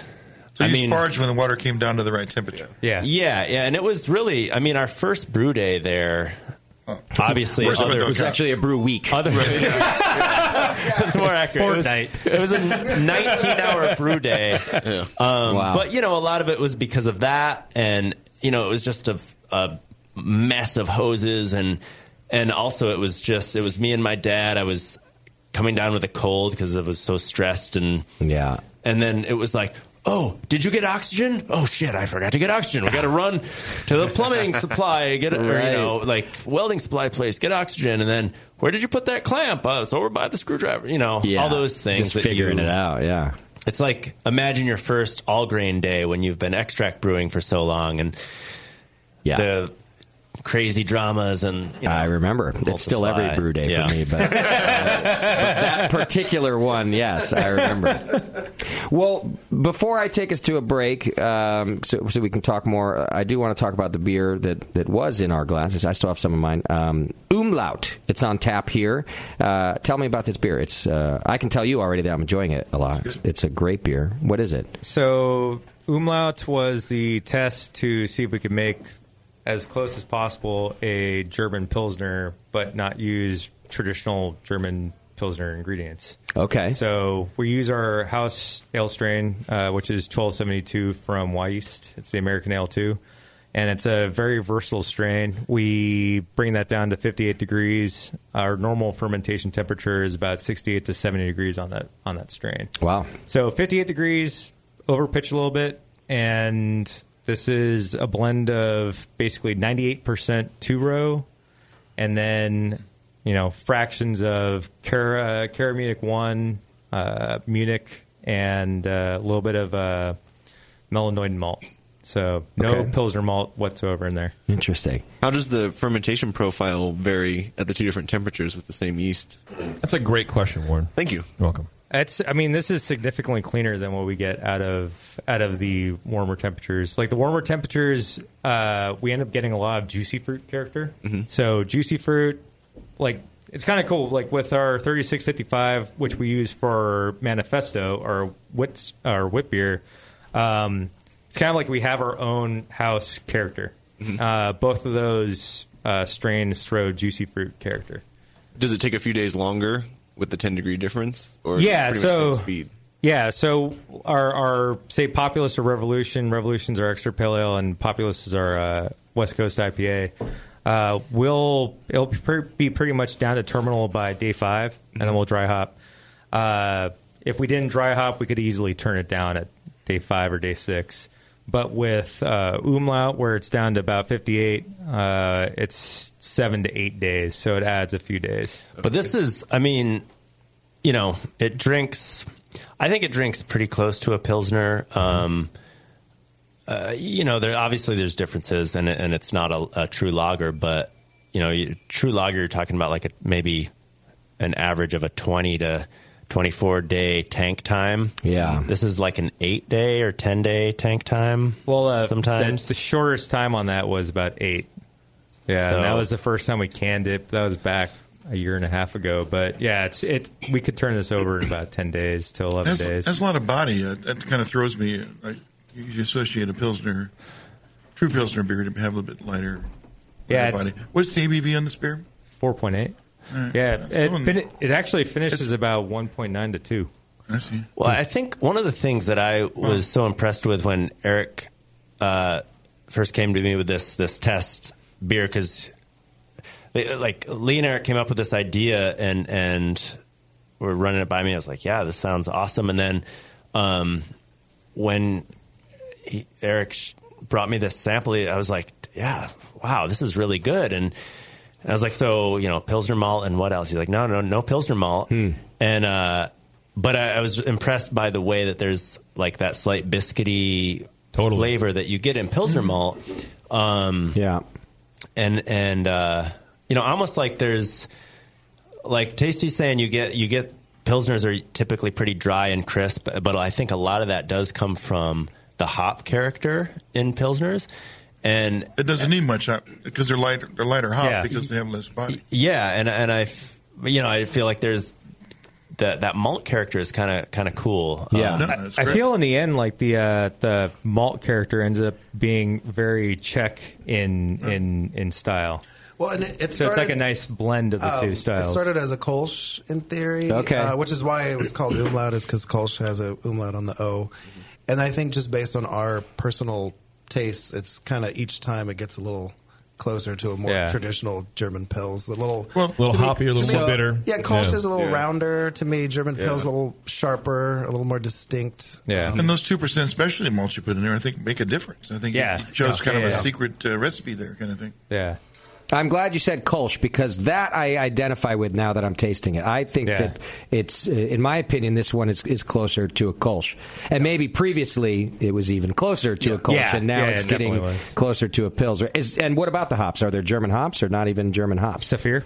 Yep. Okay. Yeah, so it's Magnum for bittering and Saphir. There's a 30 minute and a uh, 15 or 10 minute edition. Is Saphir?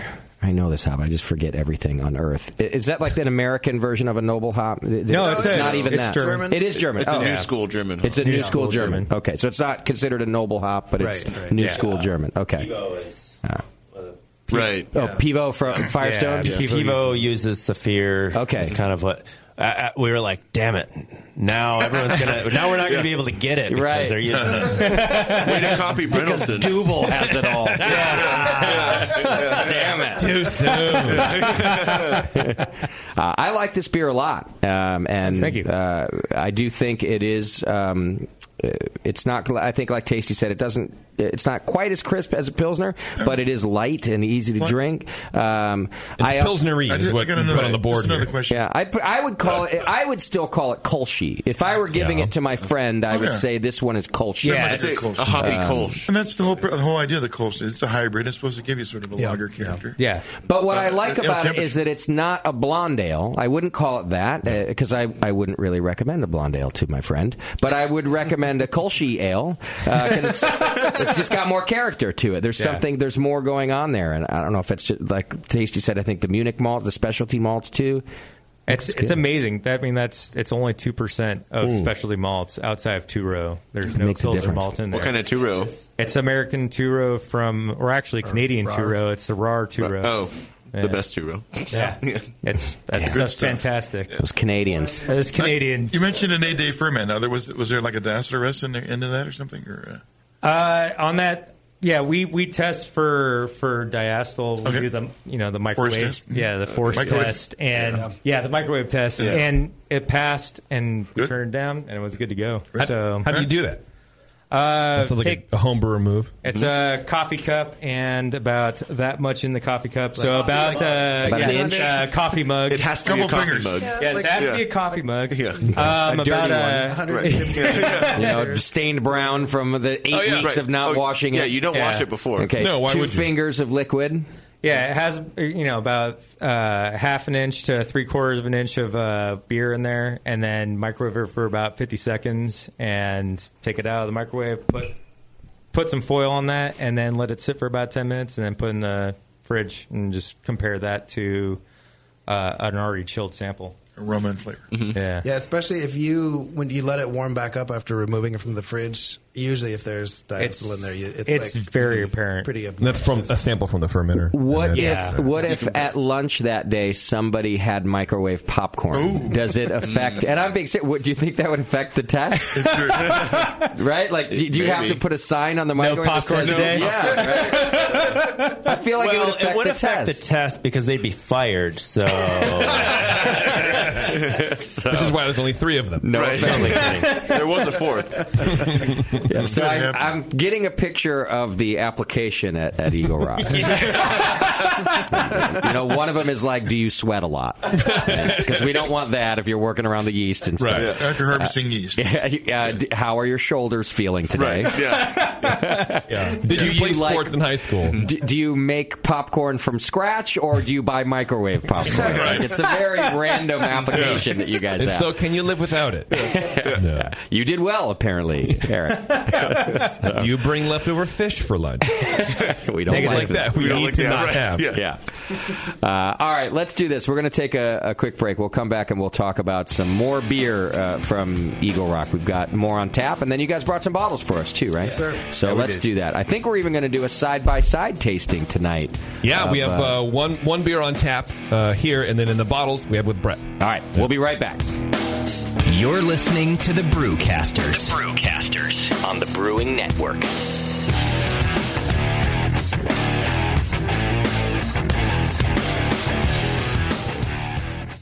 That's it. I've had it. I am never putting hops in my beer again. What? Why? It's just too ridiculous. Insane prices, stupid contracts, high shipping costs, crappy selection. Dude, you need Nico Brew. Nico Brew will rock your fing face right the f- off your fing skull. $5 shipping to all 50 states, plus fantastic international rates get you low prices on Nico Brew's great selection of hops and more. Whether you're a home brewer, a pro brewer, or a homebrew shop owner, Nico Brew can get you the hops you need in increments big and small, single orders, spot buys, or full contracts. And there's only one place to join the uber special secret elite bare bones club where you'll get the best deals anywhere. Holy shit! E NicoBrew.com. N I K O B R E W. Nico Brew, your bare bones buddy in the brewing business. Do you know the three most important rules in brewing? Sanitation, sanitation, and sanitation. And no one does it better than Five Star Chemicals. Five Star knows sanitation. You can only sanitize clean equipment, and Five Star knows how to clean too. For craft brewers and home brewers, Five Star has what you need to keep your fermenters, serving tanks, kegs, and draft lines sparkling and free of any beer spoiling bacteria. PBW, caustic, acid cleaners, star sand, SaniClean, lubricants and defoamers, pH stabilizers, and more. Five Star Chemicals has cleaning supplies, safety supplies, heat exchangers, pumps, hoses, and valves. And Five Star is proud to offer eco friendly products that exceed customer expectations. If you have a cleaning problem, you need the Five Star Solution. Visit 5starchemicals.com or call 800 782 7019. 800 782 7019 and get the Five Star treatment today. Williams Brewing is your online resource for prompt delivery of quality home brewing supplies. Since 1979, Williams Brewing has offered the finest equipment and the freshest ingredients, backed by the best customer service in the business. Do you like to mash using efficient fly sparging, but would like an easy way to heat your strike and sparge water? Enter the new Brewer's Edge electric mash water heater, a plug-in anywhere precisely controlled heater for strike and sparge water. Ditch the fumes and second burner and make mashing easy. Go to williamsbrewing.com today and browse their vast selection. That's williamsbrewing.com. Orders placed by 4 p.m. Pacific time weekdays ship the same day. Brewing is easy the Williams way. Are you looking for a simple brewing system that's great for all grain brewing, but everything on the market seems to be full of compromises? Blickman Engineering has the answer. The Blickman Brew Easy All Grain Brewing System. The Brew Easy is a complete system with easy upgrades and a beautiful compact design, perfect for any size brewing location. At its core, the Brew Easy is built on two gorgeous Blickman Boilermaker brew kettles, a high temperature March pump, and either a top tier gas burner or the new boil coil electric heater. The Brew Easy adapter lid allows the pots to stack on top of each other, forming an efficient, strong, and compact brewing setup that comes in 5, 10, and 20 gallon batch sizes. Upgrade your Brew Easy system with full automated control by adding a Blickman Tower of Power temp controller and make moving around easy with the Blickman Kettle Cart. The Brew Easy is modular. If you already own a Boilermaker kettle, you can build your Brew Easy by purchasing just the modules you need. The new Brew Easy all grain brewing system. See it today at BlickmanEngineering.com and brew with Blickman quality on your new Brew Easy.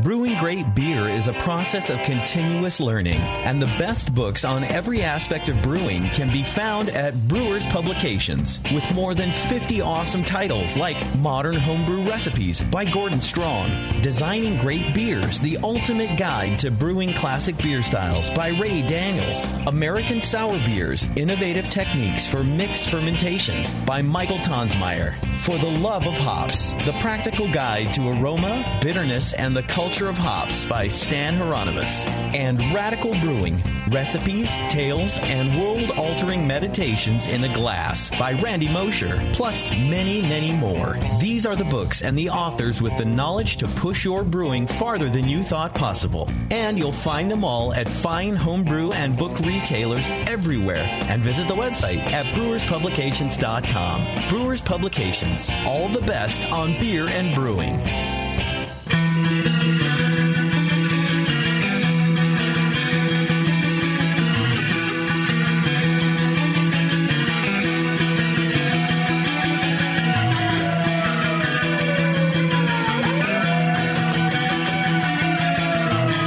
You're tuned into this session. Because life's too short to listen to crappy radio.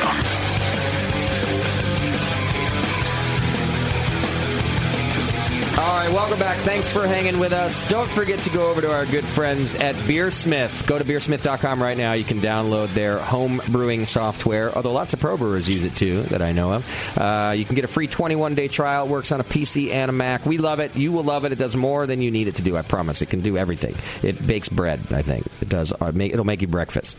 Uh, go to beersmith.com and check it out. There's a podcast there you can look at. There's videos of, uh, you know, tutorials of everything. Like that was always the hard part for me with software because it's complicated and I'm, I'm a little slow.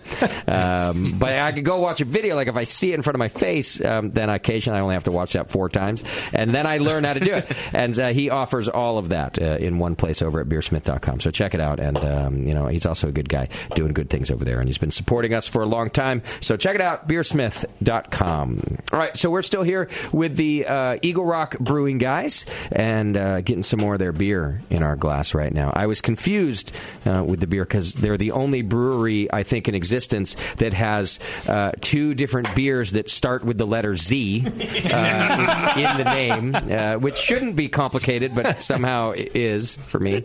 Um, I've never. Right, I'm just. I'm just looking at my list, and I'm like, wait, is this the Zagermeister or it's the it's the Zest? I can't tell. There's too many Z's. Yeah. Who uses Z's See, now- anymore? next time we talk to the rare barrel, you'd be like, "Your naming scheme is amazing." Don't make the fucking I'm making fun of the But rare those barrel. dicks down there. This is what happens with trademarking when you run out of good names. yeah, start using Z's and X's. Yeah, it's gonna get shitty, huh? So, what beer, JP, do we have in our glass that you gave me? So I Uh, the one I just gave everyone is the Equinox. Okay. Which is their golden sour. And then uh, the first one that I gave everyone is the Zagermeister. Okay. Um, and I'll let the guys from Eagle Rock tell you more about that. yeah tell and now- Guys? uh, uh, yeah tell us about these two beers because there's there's some similarities here, right? Oh. I thought They're- Justin was they're- gone for a second. They're connected somehow. Well, so I'm leaving. essentially, um, we started doing the sour beers and barrels, and then we were lucky enough to get some uh, fooders from Craftsman in Pasadena. Nice. So we have three. We do three. Since when does craftsmen have things to give away or sell? that's, that's, uh, that's the smallest brewery I've ever seen in my life. It's somebody's garage in Pasadena, right? Eh, it's bigger a than little that. bigger. Um, Have you been there? it's been a long time. It, it was years ago. Have they moved out of that little tiny? uh, Well, he's got a lot of stuff. Um, Okay, okay. You should. You should. I'll It just- basically you should looks check like it out. somebody's garage. I love their beer, and and oh yeah, but yeah. I just remember it being really a very small. Okay, so you got Uh, fooders from Craftsman. So we got those. Uh, we still do some barrels, uh, not as many, um, and we're gonna do more. We're sort of ramping that up. Um, but essentially, in the three fooders, we do a sour blonde ale, a red, and a sort of dark. We call it tart noir. Essentially, it's started as solidarity, this sort of sour version of solidarity. Okay. Um, is Solidarity your favorite beer on earth? My that you favorite always beer talk about? in the entire universe. That's the low alcohol. It's like a mild. It's a black right? mild, 3.8%. JP's been talking about this beer for forever. Every time I go down to LA, I bring back at least a bottle or two, and I try to bring it in. And every time I find you guys at a festival, I go have it and love it too. Yeah. But the way he talks about it, it's like. Uh, you impale 31. no, That's you're what it right. is. Yeah. Right. It's like Yeah. you've reinvented the, the orgasm. I don't- I don't- but you're right. It is me and Pale 31. Yeah. There aren't many beers I'd buy by the case, but I buy Solidarity by the case. Okay, Yeah, all right. absolutely. Appreciate that. Thank you. But I mean, I dump it down the drain, but I buy it. I didn't say I drink it. I just say I buy it by the right. case. Yeah, Okay. it makes good slug bait. it kills weeds like no other. and we stand by that. It's, uh, It's a in the- guarantee. it's in the fine print on the label. Guaranteed by Steve. I mean, we don't care what you do with it. buy it. Yeah, that's your own prerogative. the way they want to live. Ah. um, so yeah, this essentially um, Equinox is the sour blonde ale, and then we took uh, a bunch of that, put it into barrels with uh, pluots and uh, some mangoes, and just kind of let it sit for a while and do its thing. Um, and I, it turned out pretty nice. So this will be the first beer uh, that's part of our woodwork series, which essentially will be the 500 milliliter bottles and. Uh, not necessarily everything out of that project has to be sour, but it'll be influenced by wood in some capacity. So either okay. fooders, barrels, or whatever else we come up with.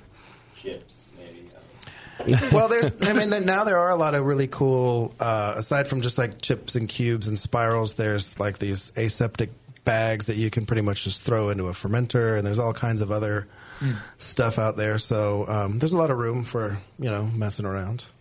So describe the, the base beer uh, to me in, in general, which is which is the Equinox, right? It started as um, essentially like inoculated manifesto, um, although over time, and actually all the, the so Tart Noir, which is the black sour, was Solidarity. This was Manifesto. Okay. Um, but we found that, especially in the case of Solidarity, it's already such a small beer that once you've got wild yeast and bacteria doing their thing in there, it leaves you with like no body. I mean, it, it smelled great and it looked cool and it tasted good, but just so thin. So then we started sort of re engineering those beers so that it's, you know, to. To make tart noir, we make a, about a 5.8 to 6% beer and then let it do its thing. Similarly, with Manifesto, um, we didn't necessarily like some of the character you would get um, as the sort of wild yeast in particular goes through their cycle and work on some of the esters that were left from manifesto's yeast it just gets kind of like butyric Yeah, kind of butyric. kind of poopy so we've been experimenting with fermenting this kind of like with the umlaut like uh, our house ale yeast instead of the belgian strain the the 1272 and really cold so that it's almost more like a lager. It's already cleaner going into the fooder. When we take beer out, we only take half, um, so that's sort of like a Solara. Hmm. And putting a putting a cleaner beer back in, it seems like it sort of speeds the turnaround time. I mean, not that we're in a rush, but it seems like even after three months, the beer's tasting good and kind of ready to do something with, rather than waiting six months, twelve months. I think no spices too, right? Yeah, we leave out. Uh, Manifesto has sort of the traditional coriander. Uh, we do grapefruit uh, zest and lemon zest. Uh, for this one, we leave it out. Um, but we may actually go back to using the other yeast because we've also found that after you get past the sort of poop phase, you get uh, you get some really nice sort of like mango and papaya kind of notes, which I think we achieved in the Jägermeister by l- actually adding fruit, but at the same time, if you don't have to add fruit, you can get the same. Sure. Thing, then Yeah, you know, it's- maybe do it that way. Just missing the complexity up front rather than having to. add Yeah, something. I, I think it was it was a little different. So I mean, pretty much everything we do is always sort of subject to revision. But these ones, and it's harder with these because you make one little change and then you might wait three or six or twelve months, and then you make another little change and see where it goes. Yeah. I- I hate to do this to you, but can we focus on the poop for a second? And uh, and, and here's Yes. why: because I I- I just want to talk about it because it. i- So I'm glad that you said butyric acid.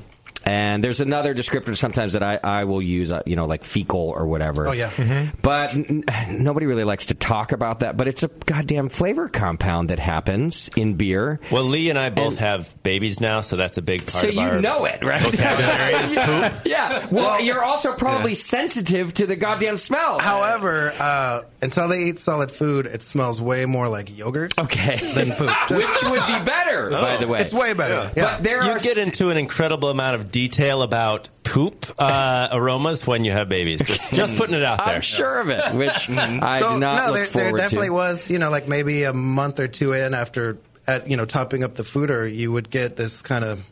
What, I mean, it what doesn't- causes it? Is it? It's a byproduct of the wild yeast. I think it's as the, as the wild yeast break down the esters from the other yeast. Okay. you just sort of enter this weird um, Um, intermediary It's a little phase. danger byproduct. zone. And Okay. I mean, it doesn't smell like like vagrant shit on the. No, I agree. It's not like that. Uh, this But it, it, it's also not something you want to drink. No, Right. and, but it's also for people who don't uh, use flavored. Maybe they're just beer fans. They don't have flavor. Descri- they're not always talking about. Sure. They don't even describe it. They don't know how to describe it. They just taste and go, okay, that, there's something wrong. There's Yeah. something not Yeah. good. Yeah. But those of us who have heard it before, we go, oh yeah, it's kind of. Don't be afraid to say it. It's poop. It's duty. It's okay. But so okay, so it starts, but it goes away if you let it keep working. Is I that think what's happening? essentially it gets sort of transformed into those mango, Okay. papaya, uh, the sort of tropical fruit.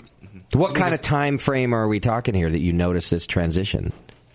I think in the sixth month Yeah. range, uh, Okay. more or less. Like usually it's done. I mean, it, it's it's hard. Um, It's going to really take some time. It, it may not be exactly the same every single time. Okay. Um, Yeah. And e- even beers that are just bread and no bacteria, sometimes you get that real phenolic like garden hose thing, and Mhm. Mm-hmm. other times not so much. Sometimes it goes away fast, and sometimes it kind of lingers. So I think it's it's kind of like um, you can kind of draw a comparison to like stronger beers or, or beers where there's like fusels, and then if you if you give it time, those fusels will break down into esters and and lower order alcohols. So it's not like you know burning hot, but it's like warming and a little pleasantly fruity. You know, kind of like a little bit more round. Yeah, and a barley wine, kind of kind of that idea, and um but yeah, it's just with the the sour fermentation, the the acidic yeah contributions. I I mean, I I think that's one of the things that has been nice about the way we've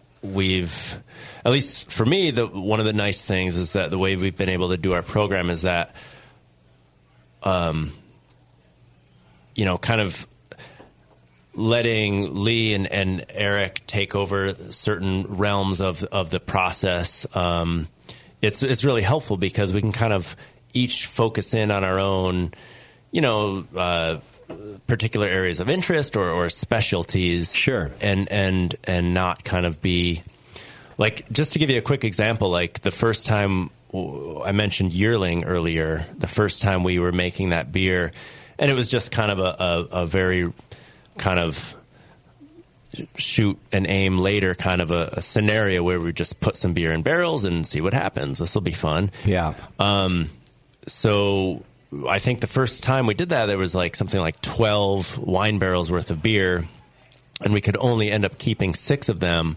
Six we had to dump because it was just like, you know, Well, and we, we didn't have air Poopy. conditioning Interesting. back Okay. then, so we had barrels stacked like four high, but if it was 80 degrees at the bottom, it was like 100 and something degrees. At Wow, the top. yeah. Didn't even think of so So those ones just tasted like, like real fingernail polish, just like, Y- yeah. just, even to smell it, you just, ugh, it was Okay. kind of brutal. You just dump it. Uh, so yeah, there, I, I don't think there was anything you could do to rescue that. salvage that. Yeah. Right. They're See, one of the things that most fascinates me about sour beer, a- actually all beer, because uh, you know, take a pilsner for example. Like w- when it's fermenting and you smell sulfur and it's terrible, and then later it can be the most refreshing beer you've ever had. I love when beers. I don't know. There's something about them uh, tasting bad at one point in their life and then turning into something awesome. Yeah. Mm-hmm. And sour beer is so much like that, where you can go through these phases where you just go, "Oh fuck, what happened?" and then you wait six months and you go, oh, we nailed it, guys. Good job. This is great. Uh, I don't know. I really like talking about that part of beer. Yeah, oh, and I think it's really gratifying when way later down the road it's good again, and I mean it's really exciting. Yeah. These are definitely oh, it was worth the wait. Yeah, it's definitely a beer that's worthy of the patience, you know, to eventually put into packaging and you know, just have this magical product. Right. You know- but th- that's the point too, though, is it is kind of magical because, like you said, sometimes at the sometimes you're patient, and at the end, it's not gratifying at all. You, you go, oh, damn it. you know, I, I like to think about like just the way that people talk about beer in in a general sense is, you know, you you get a lot of the the the talk about oh it's a it's an art but it's a science and and that kind of interaction which both are true obviously yeah um um and and you know you if you apply it to say cooking you can you can have like a food science trained chef that's totally nerdy and does these crazy things with chemicals and gets food to do things that you've never seen before, can't even imagine. Yeah. But then you can have grandma's cooking and it's just like, man, you had a little bit of this, a little bit of that, It's- and it tastes amazing. Yes. And um, you know, I think kind of uh, in in this process too, like I, I don't know if if uh, you know or if a, lo- like a lot of people know Lee is a r- really talented artist and and um, you know in the, in the visual medium, but also you know I feel like that sensibility can apply to the the kind of sensory uh, application of of these things that are less exact and and you might not have a, a certain definition for say like oh this is this particular mash temperature or a certain pH level, but Yeah. you get a sense of of all of the many elements that are interacting to create this final um, you know product or this final Sure. final piece or whatever you want to call it. Um, and and so you know in that sense I, I feel like Lee has a good uh, understanding of these elements interacting and then just knowing okay well I think we're going to get to here with this or Yeah. or knowing like we're here or we're not Sure. here and kind of you know being in that sense um, steering the, the, the ship for these these sort of beers uh, it's a little bit more uh, abstract in a way I guess of, of a sense of making beer Or it's almost like, well, we did this and we got that. You know, remembering and noticing that, kind of like you know, Well, I think you get. I so I think a big part of that to me i- is you get a feel for it, and you and you, Yeah. you just it's more than just the science and the art, but you actually get a feel for what you're doing. But I do like your parallel to an artist. If if you're good, I, I don't know what your medium exactly is, but if it were paint, you know, for example, um, sure you know that when you put you know these two colors together, it's going to make the other color. But there's a whole bunch of in between that I think is a, you just have to feel it and know it and know what all those different little components do Yeah. which which is perfect for sour beer because there's so many different components. Uh, you know. Well, you do all the the label work. Uh, Most of and it, my right? brother Yeah. and I, he moved, so he used to do all of it, but now sometimes I don't feel like waiting for him to do it, so I do some of it. Uh, so, like he did that one, and actually we re-released Equinox. This is or- really or, cool. we're doing it now in in 375s, and he updated the art for that, and I think it looks actually even way. Way better than that So one. he did Equinox. That's a Um, beautiful label. We did. uh, I did the zest, and then we did. Uh, we did for Christmas. We did this beer called All Your Oat. I did that one. And I was. I thought it looked cool. Yeah. You know, so it was fun. It I'm was also really- a nice diversion from everything else. I'm really excited for uh, for the day trip series, the first release out of that, which Yeah. Leroy did, and uh, it's a fantastic label. Well, thank you. You guys have always had good branding, even even since the beginning.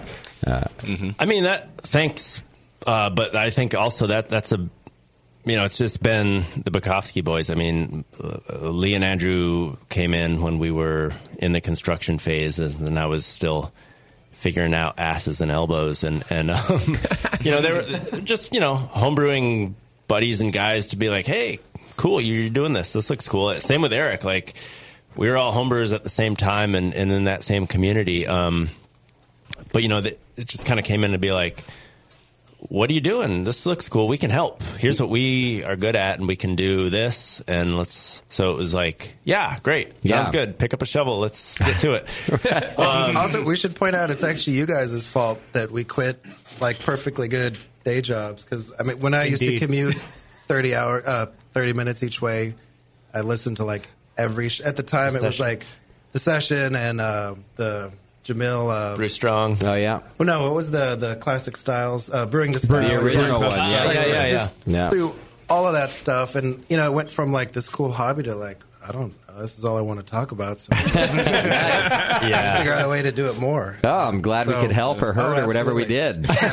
what did we do? Tell us in a few years. Yeah, don't, right, right. don't answer that now. Yeah. Let's see how it goes. I think then we knew you Jury's as uh, still porn stage Lee, didn't we? Oh yeah, where's uh, where's Doctor Scott? I He was the didn't know first that. one that I met out of the whole Yeah, whole crew. he had a long weekend. Uh, He's still on. I, Oh, I- did he? None of us have a long weekend. I know. I called him today, and he's like, "Yeah, I don't have much personality. left in me. I, have been away for three days." So. Augustina Baruna. Yes. yeah.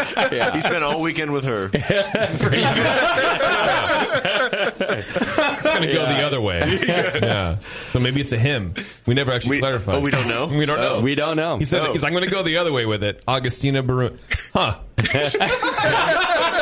Did you just come out right now? I don't The know. other way. Yeah. Yeah. It's going to go the other way. it all makes sense. All right, so Somewhere. Equinox and then Zegermeister, right? Am I getting this right? Right. So And Zegermeister is based on Equinox, or at least it started Essentially, as that. Equinox out of the fooder Okay. with uh, bluots and mangoes.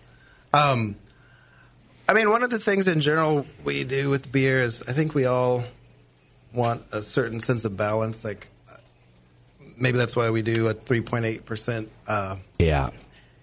lower ABV beers. I like the idea that you can have several and still be functional. So with the sour beers in general, we kind of try to keep them a little more balanced as well. I know it's kind of the American way to like take the IPA approach, like make it like so sour that your teeth come out and Melt, you know. Um, Enamels so falling I out. think with Equinox, especially now, I mean, it, there's tartness there, but it's not so sour that it will hurt you. Uh, with Jägermeister, we kind of went kind of went the other way. I figured like hopefully we could get some really good sourness out of the pluots, um, which is essentially like a plum. Yeah, you It's really a- get it's a the, fancy uh, plum. Um, You really Yeah, get the okay. skins. And then we wanted mango because there's been times in Equinox where we've had really good, like strong mango notes. The, I don't think the mango came through so much, but you definitely get from the skin of the pluot. You get, I mean, com- two comparing the two side by side, you definitely get a different sense of like tartness. out of Yeah. Like even thinking about biting into the skin of a pluot makes my mouth like It does. It just pucker goes up. right down. Yeah, yeah. because it is, it has like such a real and it's awesome tartness too, even just in the fruit. So I know exactly what you mean by in the beer. So you put li- like whole. Uh, we kind of cut them in half and then cut them in quarters, and um, We like to do things that involve extra work Yeah. and a lot more. Whenever and would possible. Sensibly be a thing to do. So, yeah, Yeah. whatever is going to be extra work. You're like, that's you what know, we, we, do. could be home by six tonight, but what if we didn't get home till one a.m.? I think, Huh, what if we- guys? What if we Let's skin do it. these and then put the skins in 10 hours afterward? I think we started at eight and finished at five thirty on that day. Okay. Just- then that, but that was just straight. I mean, that was straight- straight, straight people- puring Fruiting. of the Yeah, like, uh, pluots. take the pit out. I came in and these guys were fruiting, and I left and they were fruiting. I, I, just, I tried not to stay around too long that day. 'cause I don't blame you. didn't want to get sucked into the fruiting. No, you know what I man. mean? It's No. very diverse. That's how you know. Oh, I got meetings at the other end of town. Guys, I'll be back. With all the go ahead. oh, with all the handling of the fruit and cutting it and everything, did you guys sulfite the fruit before adding it, or No, just whatever you know what? was We on didn't the do. fruit went in? We didn't do anything. We didn't wash the fruit. We just Oh, we rinsed it, but we didn't do anything. so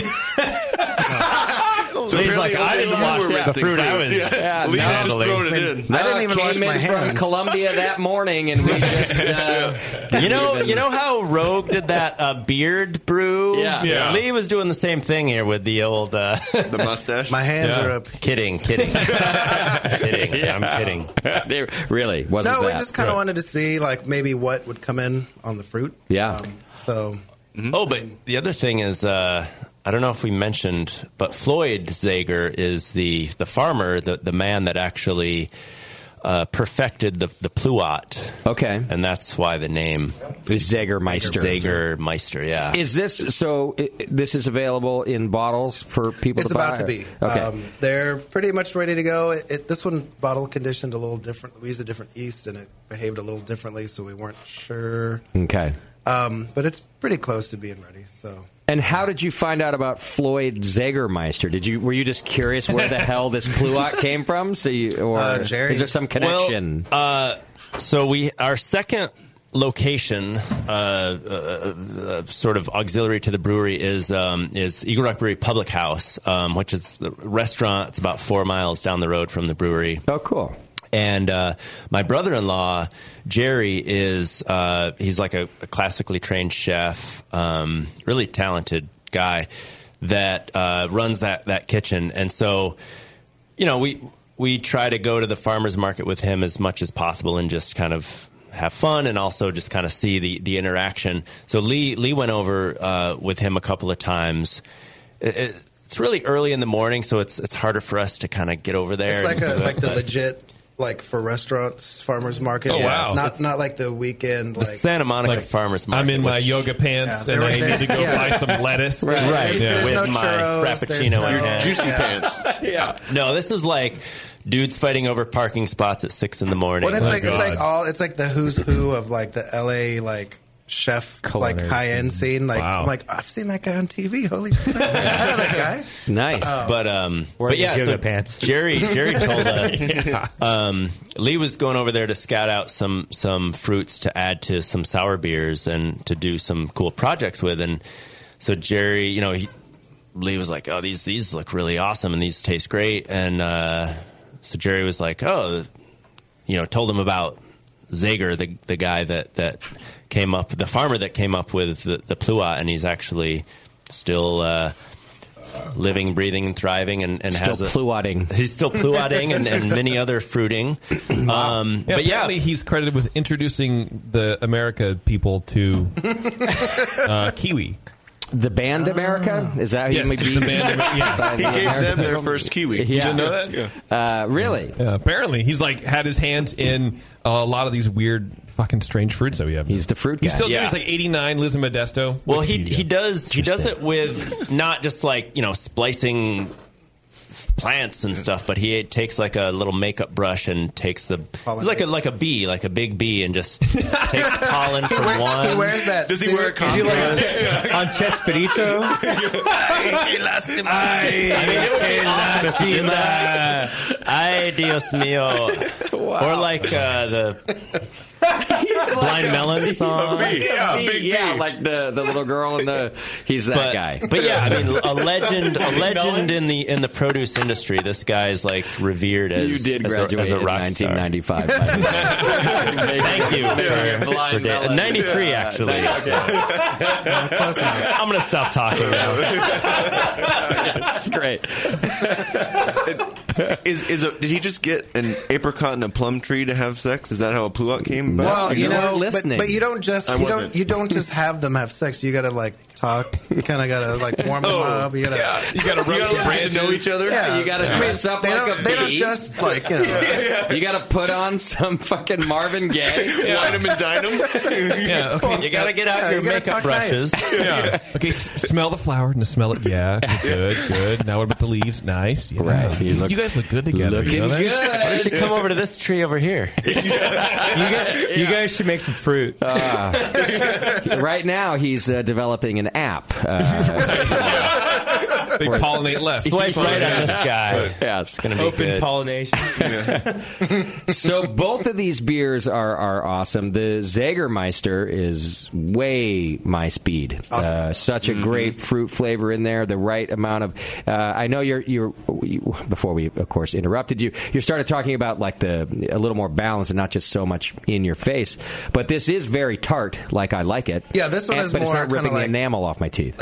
the idea was just you know we knew well or we hoped that the the pluots themselves would add some tartness and Yeah. then adding more sugar back maybe would kind of wake everything back up that was in there, get a little more fermentation, get drier, maybe you know lower the pH a little bit.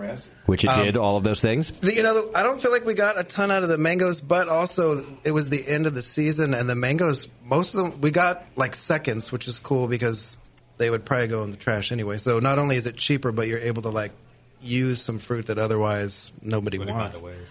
Um, but a lot of them were like hard as rocks, man. Yeah. They, I don't. More, Well, Um, more we had the starchy we had the kinda. spectrum. It was there were some were hard as rocks, and there were some that you could just like squish with your Yeah, those with were your awesome. You hand. Oh. just squish it right into the right into the processor. Nice. Um, so I, you know, I wouldn't mind if we got a little more mango out of it, but you know, we'll do it again and Sure. get different mango. Well, it's there. I mean, I definitely taste the mango, and Mm-hmm. um, that just the, the tartness I'm saying is just right from Thank the, you. from the Thank you. pluot Oh, yeah. too. Thank so you. I really like that. Uh, good to know. Keep the skins. Make sure the skins go in there. I, I think that's the best. That's the part that you really want. so those you cut up and just threw in the pluots. Well, we we brought like a small food processor, so cut it up enough to get the uh, Ah. the pith out or the pit. Yeah. out. stone, Um, whatever. And then we figured by pureeing it, maybe we could speed the process up slightly. I mean, if it was a whole chunk, then it's going to be that much longer to kind of Yeah. fall apart in the barrel. So well, just from the standpoint of Um, getting it into the barrels, you needed. To do Well, there's that something. too. Oh, Uh, The opening is only Yeah. so big. Yeah. Good Uh, point. Okay. So get it all chopped up or pureed. All right. Uh, At what size uh, food processor are we talking here? Just Like- my like a kitchen. my wife's. Yeah. um, Okay. That I took without asking. Hope she's not listening right now. I brought it back cleaner than when we got it. Okay, then. You didn't burn out the motor? Say no harm, no, no no, foul. just kind of went in like bursts. Um, yeah. The pub has like one of those awesome robo coos, but they needed it, so I couldn't. I couldn't use it. Wait, so let me get this. 'cause We s- skipped over that sort of quickly. You have a restaurant now. Yep. So Eric still has to shovel two thousand pounds of uh, grain out, but you have you have a your. Uh, What was the next beer we're gonna go? I think we're gonna keep the show moving, right? We gotta, We're actually gotta gonna move shut on the here. Jägermeister, Uh, right? commercial break. I think it's commercial time break. for a break. Yeah. Was the restaurant your idea? A lot of brewers I know, uh, you either start as a brew pub or you never have. Like a restaurant's a whole other animal. Yeah, I mean, the original idea was actually to have a brew pub. Um, I see, but you know, I, my dad and I both uh, just kind of resigned to the fact that we didn't know shit about the restaurant industry or any of that. Yeah. And, and you know what we knew about was beer, and that's what we wanted to, to do. So- Well, then your lovely wife, Ting Ting, didn't she know about the restaurant business? Oh, right.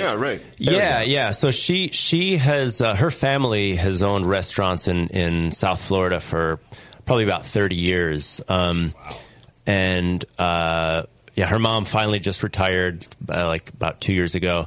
Um, but yeah, so so they grew up in the restaurant restaurant industry, but you know, in the early stages. Um, she was m- eh, Ting, my wife, was still doing her day job because she had to pay the bills and and the brewery's bills when we right, a lot of bills. you know, uh, and, and because I, I just had to s- completely quit the, the day job and and um, focus on the brewery. So, um, so yeah. Anyways, to, to not get too sidetracked, I guess your question was about the the restaurant. Um, that was the original idea, and then we kind of abandoned that um, kind of quickly after realizing the the startup costs for that, and also the, the just the risk. Like, yep, we don't know about this, but we know about beer, so let's at least make beer, and we can talk to people about beer and Yeah. be intelligent about it and, and that. So, um, so yeah, then after, you know, being open for a, a, a number of years and, and feeling some level of success,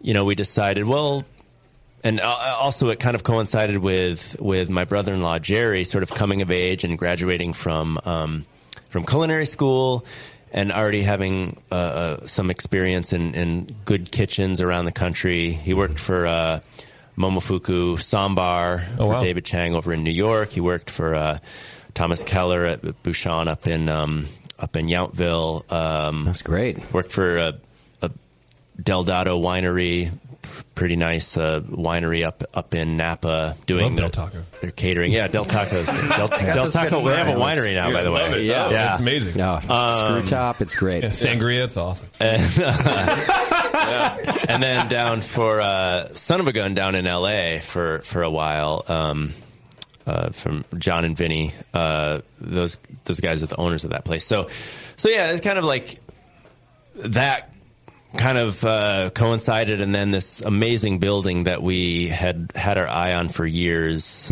Back before the brewery even opened, we thought this would be great if this someone could put a brewery in this building. Yeah, and um, so that you know, dumb dumb luck or whatever, we just like it was on the market, and we're like, let's go for it. Um, the original idea was to put a small brew house in the back of that building. Okay.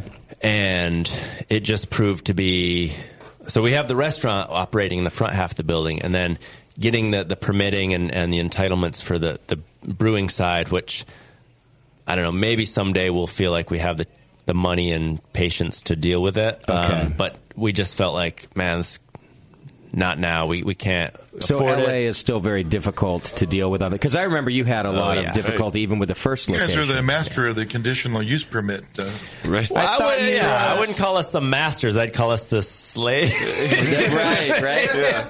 But I would have thought you've already laid that groundwork. Do they not know you enough by yeah. now that uh, it's still the same? You know, it huh? just it doesn't matter. I They- mean, they don't Okay. care. Yeah. LA is such a Uh, you look at like Torrance or Monroe. I mean, look how many awesome breweries are in Torrance now. Okay, yeah. and and yeah, the, the leaders of that LA city doesn't actually care, man. speak up and say, and Anaheim too. Like the Yeah. mayor of Yeah. Anaheim is, he's a huge fan of the the Noble Brewery and you know those guys. He's really proud to, to which makes awful beer. By the way, terrible. I was just thinking that the guys have shitty personalities. I mean, they- they- And they're also straight assholes, too, yeah. so, Yeah. you know. Look at that, At least the Alien or mayor's something? rooting for them. Yeah, Broseph. Thank There's the God, bucket. you know. There's always flies landing. I on it. mean, they're this close to a strike three, but um, right. So far, they're okay. But yeah, you know, I mean, that's that's the trouble with the city of LA. It's sort of like they're not suddenly going to go. Oh yeah, you guys. Yeah, right. now. We get it. It's just such a huge It's just bureaucracy, like, and everybody take a is- number. What a everybody, shame. everybody is good at making themselves look important to this bureaucracy. Yeah, So, yeah. I mean, any little tiny thing you try to do, they're like, nope. Nope. I mean, honestly, what a shame. This building sort of seduced us back to working with the city of LA because we were just so done. We're like, no, next Never. location, no, Yeah. nope, nope. And then we're like, oh, Ah, it's so pretty. This is so nice. It's open now. The restaurant. The restaurant is open. We're going to. Uh, we're in the process, and we're almost completed with. Uh, Putting the, the back half of the building into use as the the site of the woodworks project that Lee was talking about. Okay, and that's uh, what he's sort of shepherding over is is the barrel aging, but out of the brew house and kind of trying to get that free up some space there. Yeah. It seems like the last two years or so, we've just every expansion project, we've been like, here's what we're going to do. And then. Sounds like B and A eleven planning. and ten and nine and eight. You know what we should do? Fuck it. yeah. That happens. So I'm uh, out of uh, superstition. I'm just not going to talk about the next expansion. All right, I'm going to do this. We're going to take another quick break, and then we'll come back and we'll taste some more beer. We've got another side by side to do with Zess, right? The Yeah, other that is Z correct. beer. The other Z. Um, and then uh, you were talking about Tarte Noir. We have that to try. Uh, we got a few things left to do. So hang in there. It's the session. We'll be right back with Eagle Rock. You're listening to the Brewcasters, on the Brewing Network.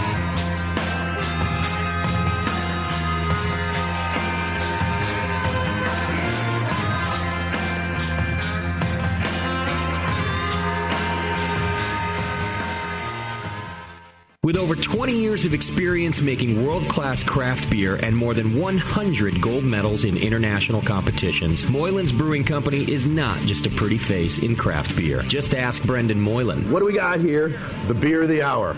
Moylan's, gotta love that big M. It's like a sign of awesomeness. Woo-hoo! It's got an extra kick to it. Let's pour this bad boy. Oh, it's co- oh yeah. Oh, Moylan's. The end of the night when the kids are finally in bed, the wife's in bed, nobody's bothering your ass anymore. That's Moylan's time. Moylan's is for you. It's to help you out. Yeah. It helps me out. What? Well, because it's freaking awesome. Northern California brewed. It's brewed with love. With love. Oh yeah. Tremendous. And it's always best where? Moylan's. Gotta try it. On tap at Moylan's in Novato. They're friggin' awesome. Not only because I own the brewery, because I love the beer. Cheers! Boom. Kilt Lifter Scotch Ale takes big beers to a whole new level with rich malt balanced perfectly with delicate hops and now comes in four pack tall boy cans so you can take the party on the go. Or come to the brewery, take a tour, and try any of Moylan's fresh creations right from the source. Check them out at moylan's.com. When I order a beer, I want my server to know more about it than I do. I want someone who enjoys good beer and loves helping others enjoy it too. I want someone who knows how to pour a perfect pint for every beer style. I want a Cicerone.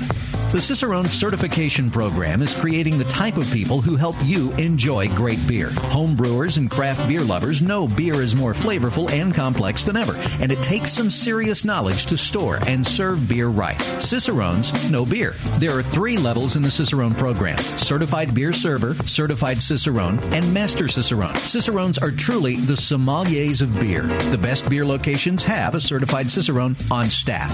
Relaxed and unpretentious, Cicerones are tested on storing and serving beer, beer styles, flavor and tasting, the brewing process and ingredients, and pairing food with beer. Learn more about your next beer guide at cicerone.org. Certified Cicerone, because it takes top talent to present a perfect pint. Hey, this is Brandon from Drake's Brewing Company here to talk to you about our Hop Chef Champion Brewer Competition. Chef Champion Brewer Competition. 15 awesome California breweries are joining us on Saturday, April 16th from 2 to 5 p.m. at Drake's dealership in Uptown Oakland. Each brewery is bringing a tasty brand new beer made with the randomly selected unique ingredients, including everything from ginger to juniper berries. Tickets are just 25 bucks and include a collectible glass, a punch card to try all 16 brews, Chef Champion Brewer Competition. and you, the beer drinker, gets to decide the winner. Saturday, April 16th, we bring the beer, you be the judge, and see who will be crowned the next Hop Chef champ. For more information, check out drinkdrakes.com.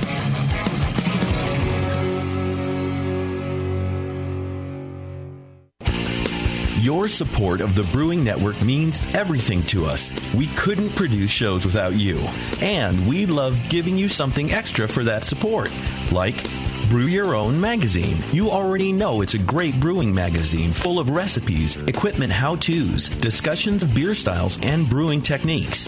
Whether you're new to brewing and just starting out, or you're an old pro, you'll always learn something from the articles in Brew Your Own. Plus, there are amazing special issues like plans for building a Brutus 10 system, 250 classic clone recipes, and a homebrewer's answer book. Brew Your Own magazine and BYO.com are awesome resources for any brewer, whether for yourself or as a gift when you subscribe or resubscribe from the Brewing Network homepage, you directly support programs like this. Get a great magazine and support the Brewing Network. Subscribe to Brew Your Own right from the brewingnetwork.com. Grog tags aren't just for labeling your home brews to hand out to your friends. They're the perfect way to round out your personal brewing marketing. Bringing your latest beer to a funeral? Craft a metal sign to go with it. Heading out to Little Liam's bar mitzvah? Grog Tag custom bottle caps are awesome. Couldn't get out of jury duty this year? Grog Tag the hell out of the deliberation room with reusable labels. Grog Tag has an awesome array of products just waiting to be customized by you. Metal signs, coasters, tasting mats, bottle caps, tap handles. It's all there waiting for your designs at Grog Tag. Liven up your next party with the widest selection of custom products ever offered by a sponsor of the Brewing Network. Grog Tag. At least your beer will look good. A few things happened 30 years ago. ARPANET migrated to TCP/IP, and the Internet was born. Revenge of the Jedi was renamed Return of the Jedi and opened in theaters. Mila Kunis and Emily Blunt were born, beginning a rad weird fantasy in my mind. But all of that pales next to the fact that HopTech opened its doors and began blowing homebrewers right out of their mash tuns. HopTech doesn't fuck around. Real people shipping awesome shit straight to you. Their new website is fast and easy to navigate, or just call 800 379 4677 and let badass bitch Jade and the gadget guy Roberto blow their warm load of customer service all over you. So visit the site or visit the store in Dublin, California and support those that support you. Get your brewing on at hoptech.com. Tampa Bay has become a great destination for craft beer lovers with more than 60 breweries and counting, like Cigar City, Tampa Bay, and Coppertail Brewing. One of the newest breweries is Four Stacks Brewing Company in Apollo Beach. Four Stacks believes that the West Coast can't have all the fun, so while we feature West Coast beer like Stone, Ballast Point, and Green Flash on tap, we also brew hopped up ales to our liking in the West Coast style, even as they're truly Florida. Come in and see for yourself. Four Stacks hosts monthly homebrew club meetings, bottle shares, and partners with local restaurants for free food delivery while you enjoy your pint in their new tap room. Stop by Four Stacks Brewing and support the greater Tampa Bay craft beer scene at a brand new community oriented independent brewery. Four Stacks Brewing, bringing the best of the West Coast style and attitude. Four Stacks Brewing Company in Apollo Beach, Florida. You're listening to the Brewing Network. Because, like beer, radio shouldn't suck.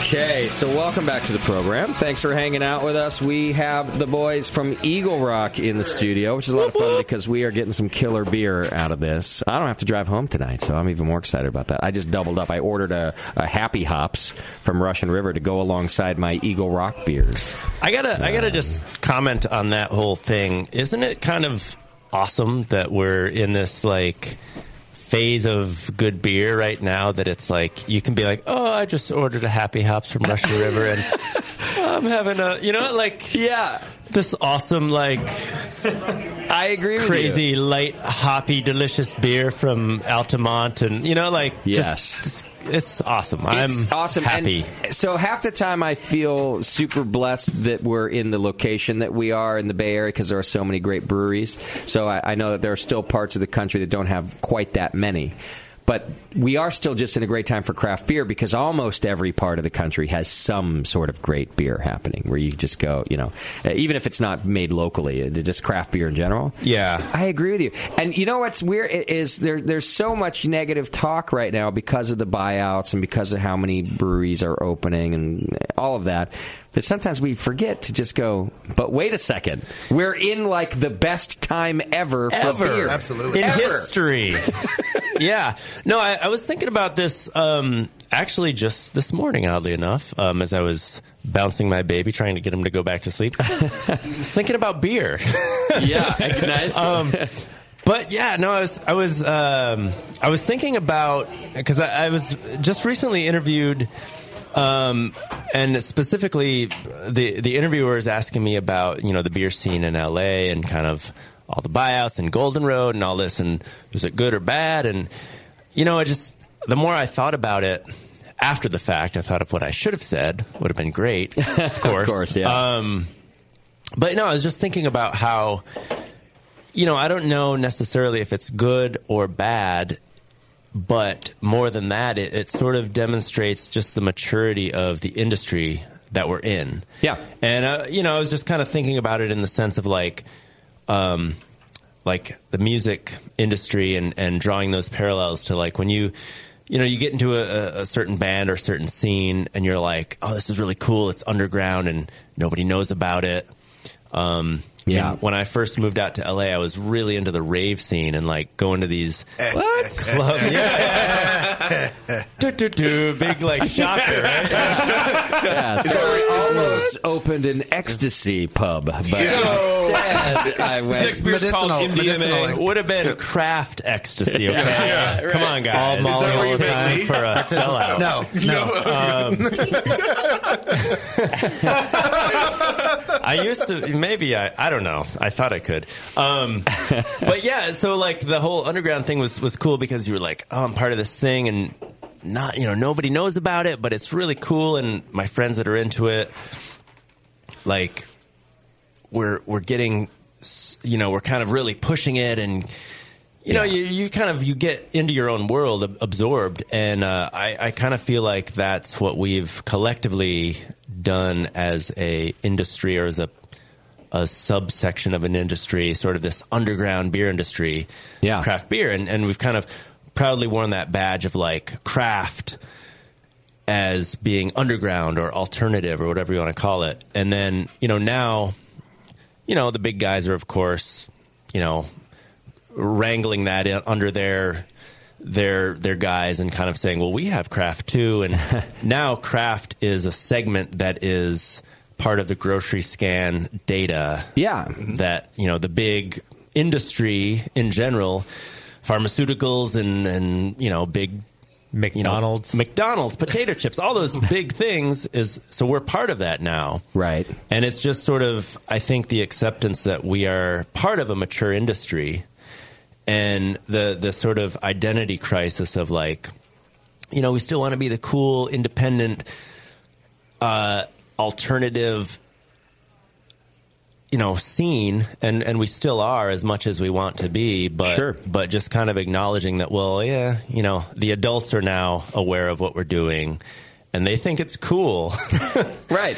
So, well, uh, or that you had to act a little bit, a little bit like an adult to go further as well. And by you, I mean all of you in the craft beer- yeah, collectively. Our Yeah. company too, I think. I actually really like. I've been reading that word maturity uh, a lot recently because of what's happening in craft beer, and I really like it. I like it for two reasons. For one, because I just think it's accurate, and two, I used to think, don't go into business unless you know everything that you're doing. Right. But that's not what we did in the crap beer industry. It's not what I did with the brewing network. And I always felt like, well, that's because I'm slow and dumb. But it, it, but a lot of things that end up where they end up, people didn't know what the fuck they were doing in the mean, you beginning, probably and that's never do okay. it. Yeah. Um, Yeah. or you right, or you maybe never do it. And so I, it sort of feels a little bit validating that it was okay that I went in blindly, and that, that maybe Sure. you went in blindly, and that but because we were passionate enough, and and maybe in some cases smart enough, but probably in most cases just hardworking just enough, dumb enough. We're dumb enough. we we actually did take cues from other business and we watched what was happening and so we did mature. And so now you see these little companies like Ballast Point or AleSmith I think is a really cool example. Uh, there's a there's a hundred great examples of these people who really matured as business people too and took craft like to this whole other level, right? And, Yeah, and yeah. that had to happen.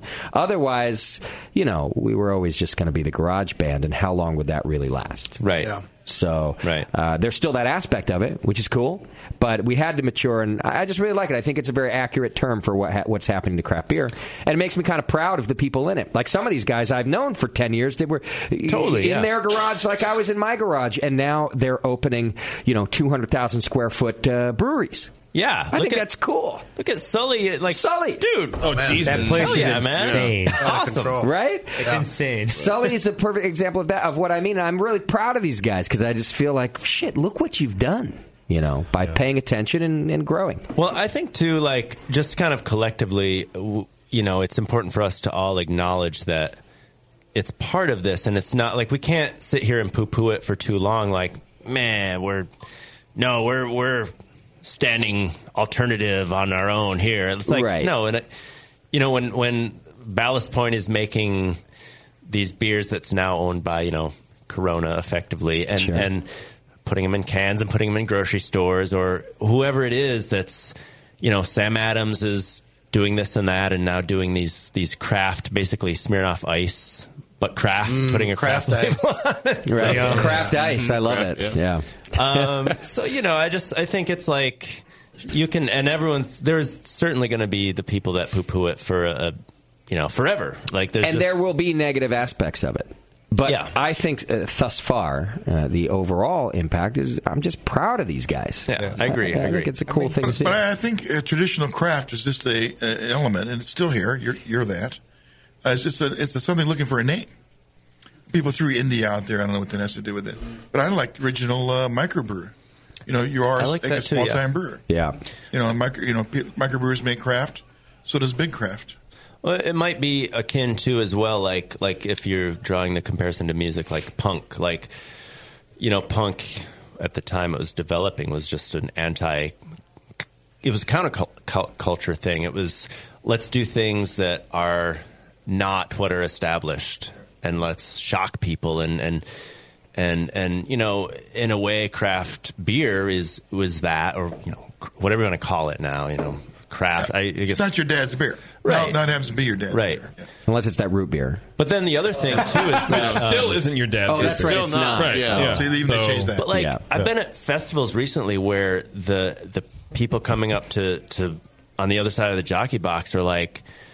They don't know what I'm talking about when I say Bud Light or Coors. They're like, What's that? and I'm like, "Are you serious?" They're like, "I've never had Bud Light." and you're Wow, like, I know. How amazing What? is that? They're like, no, my dad drank, you know, Sam Adams and Sierra Nevada. It's crazy. By the It's way, I'm 10 amazing. and I don't need beer anymore. Mind blown. Yeah. that is crazy. anyway, sorry to. Was that your baby I that we're talking divulged. about? yeah.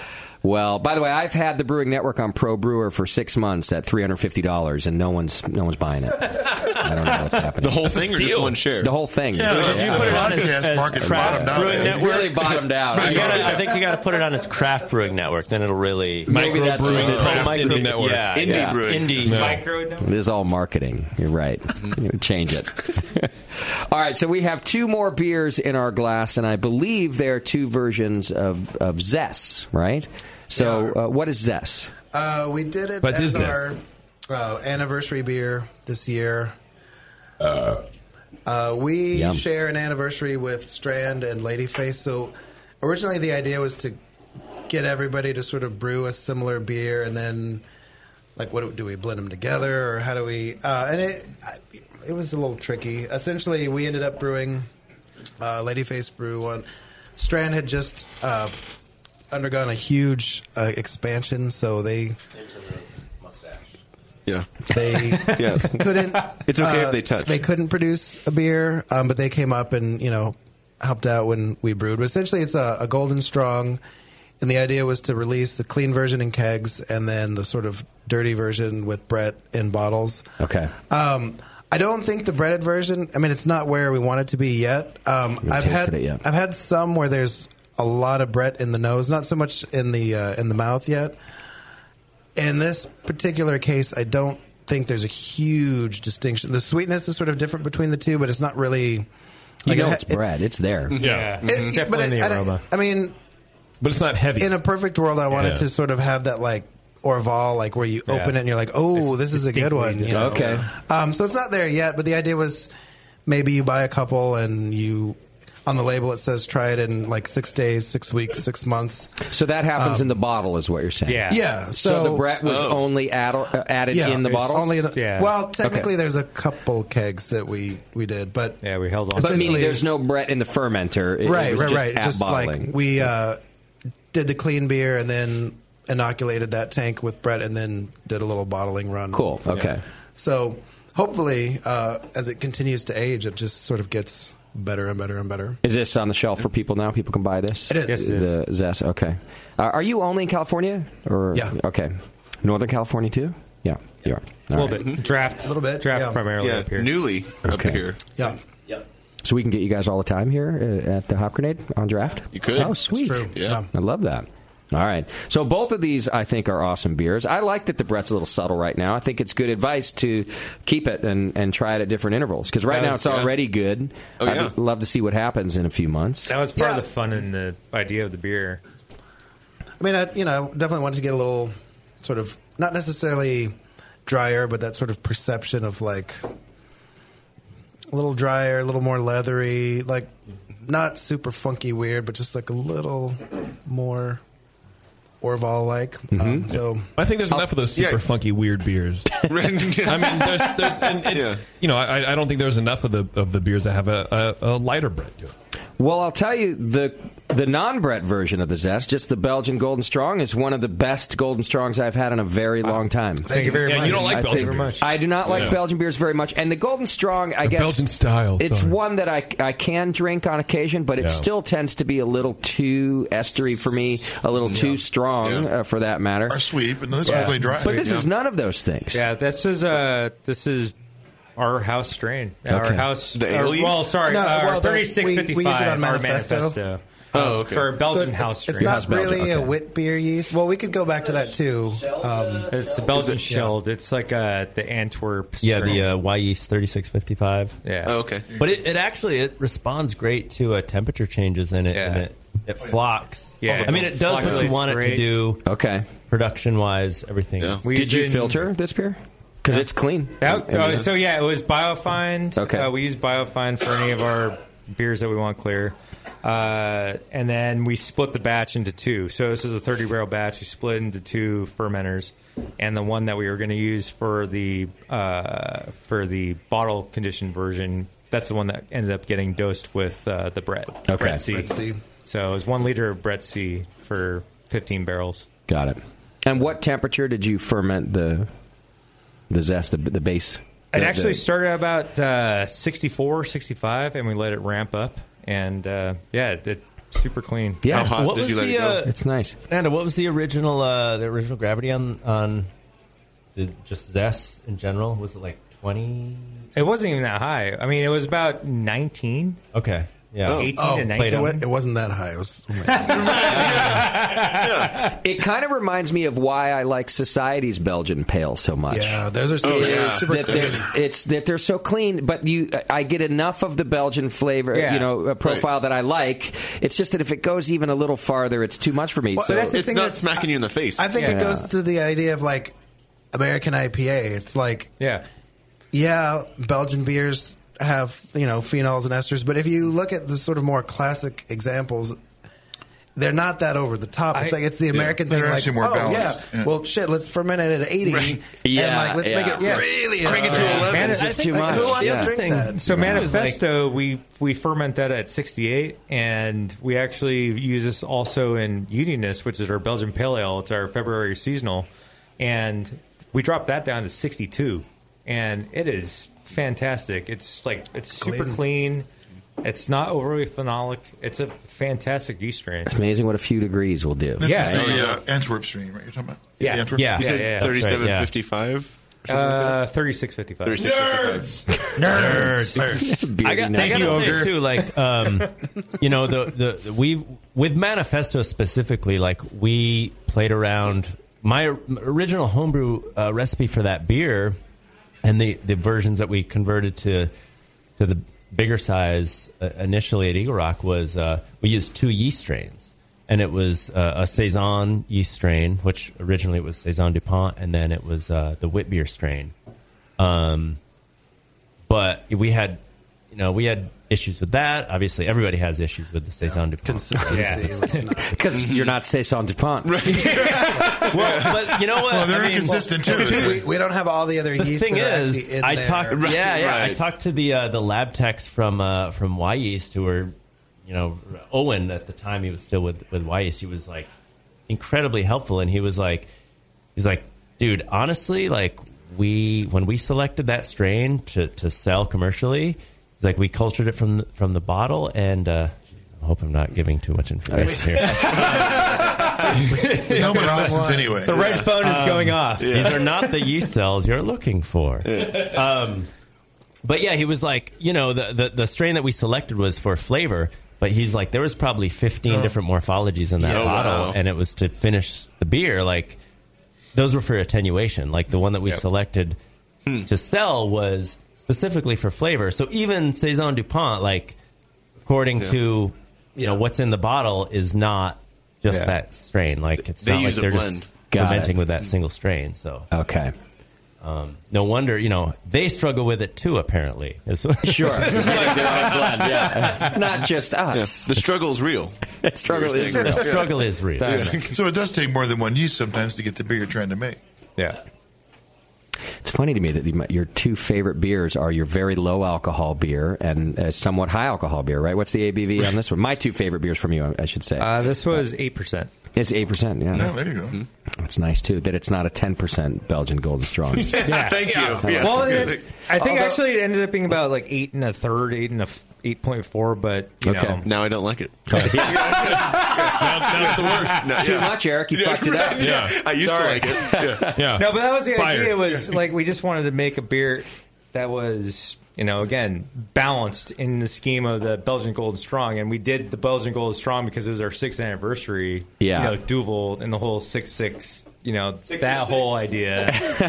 nice, yeah.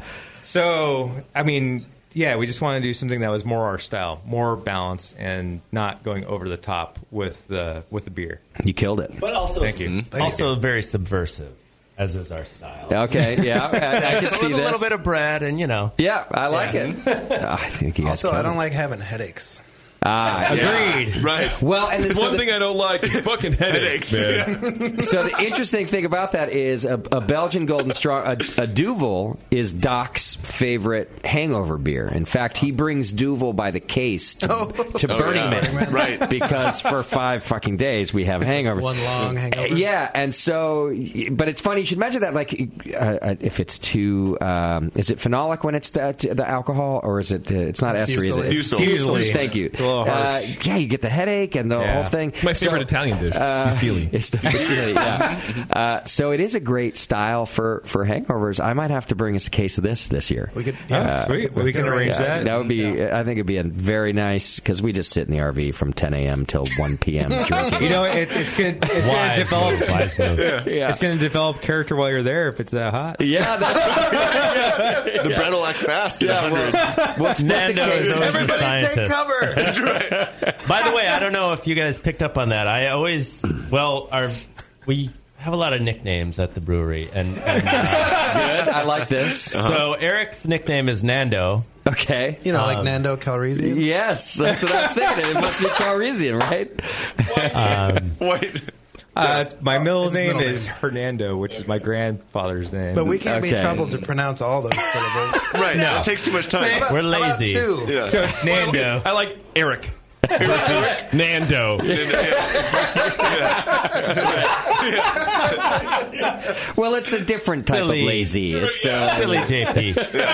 well, then, and Lee's obvious nickname is Leroy. I mean, it used Yeah. to be So you made it Murderface longer. though, when his hair was longer. any any fans of the, the metal, Metalocalypse series?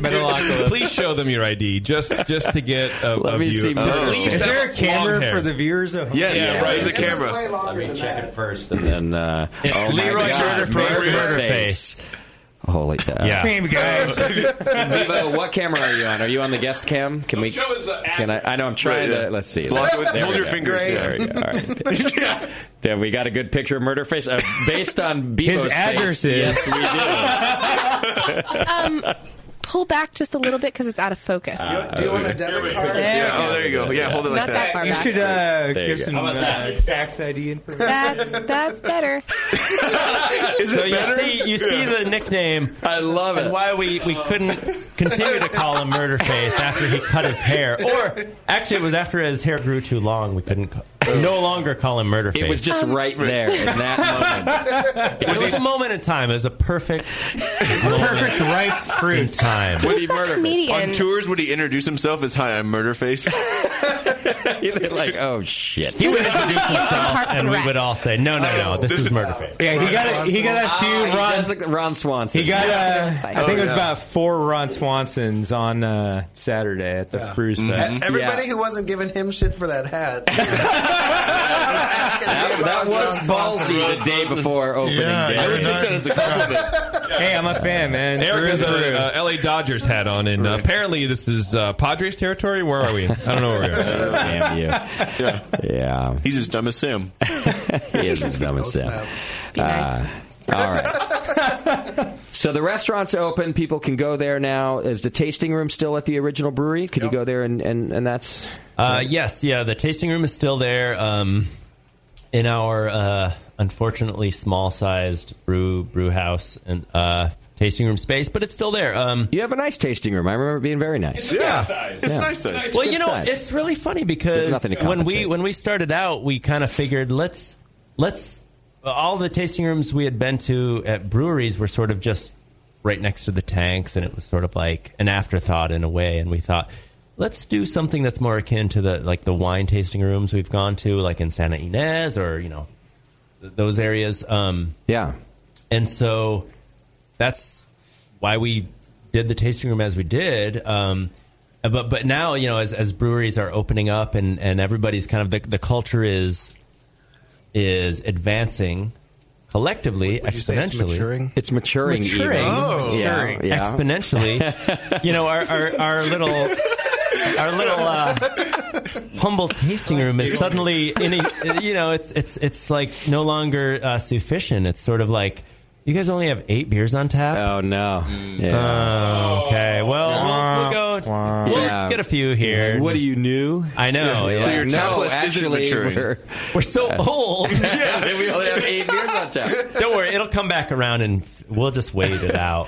But also your your brewery, which you can see, of course, from the tasting room, is is really nice too. Like we've talked about your your dairy equipment and all of that, but I've been to breweries, craftsman, where you go in and we, you talk about like a pe- like a hobbled together brewery, uh, which makes great beer too.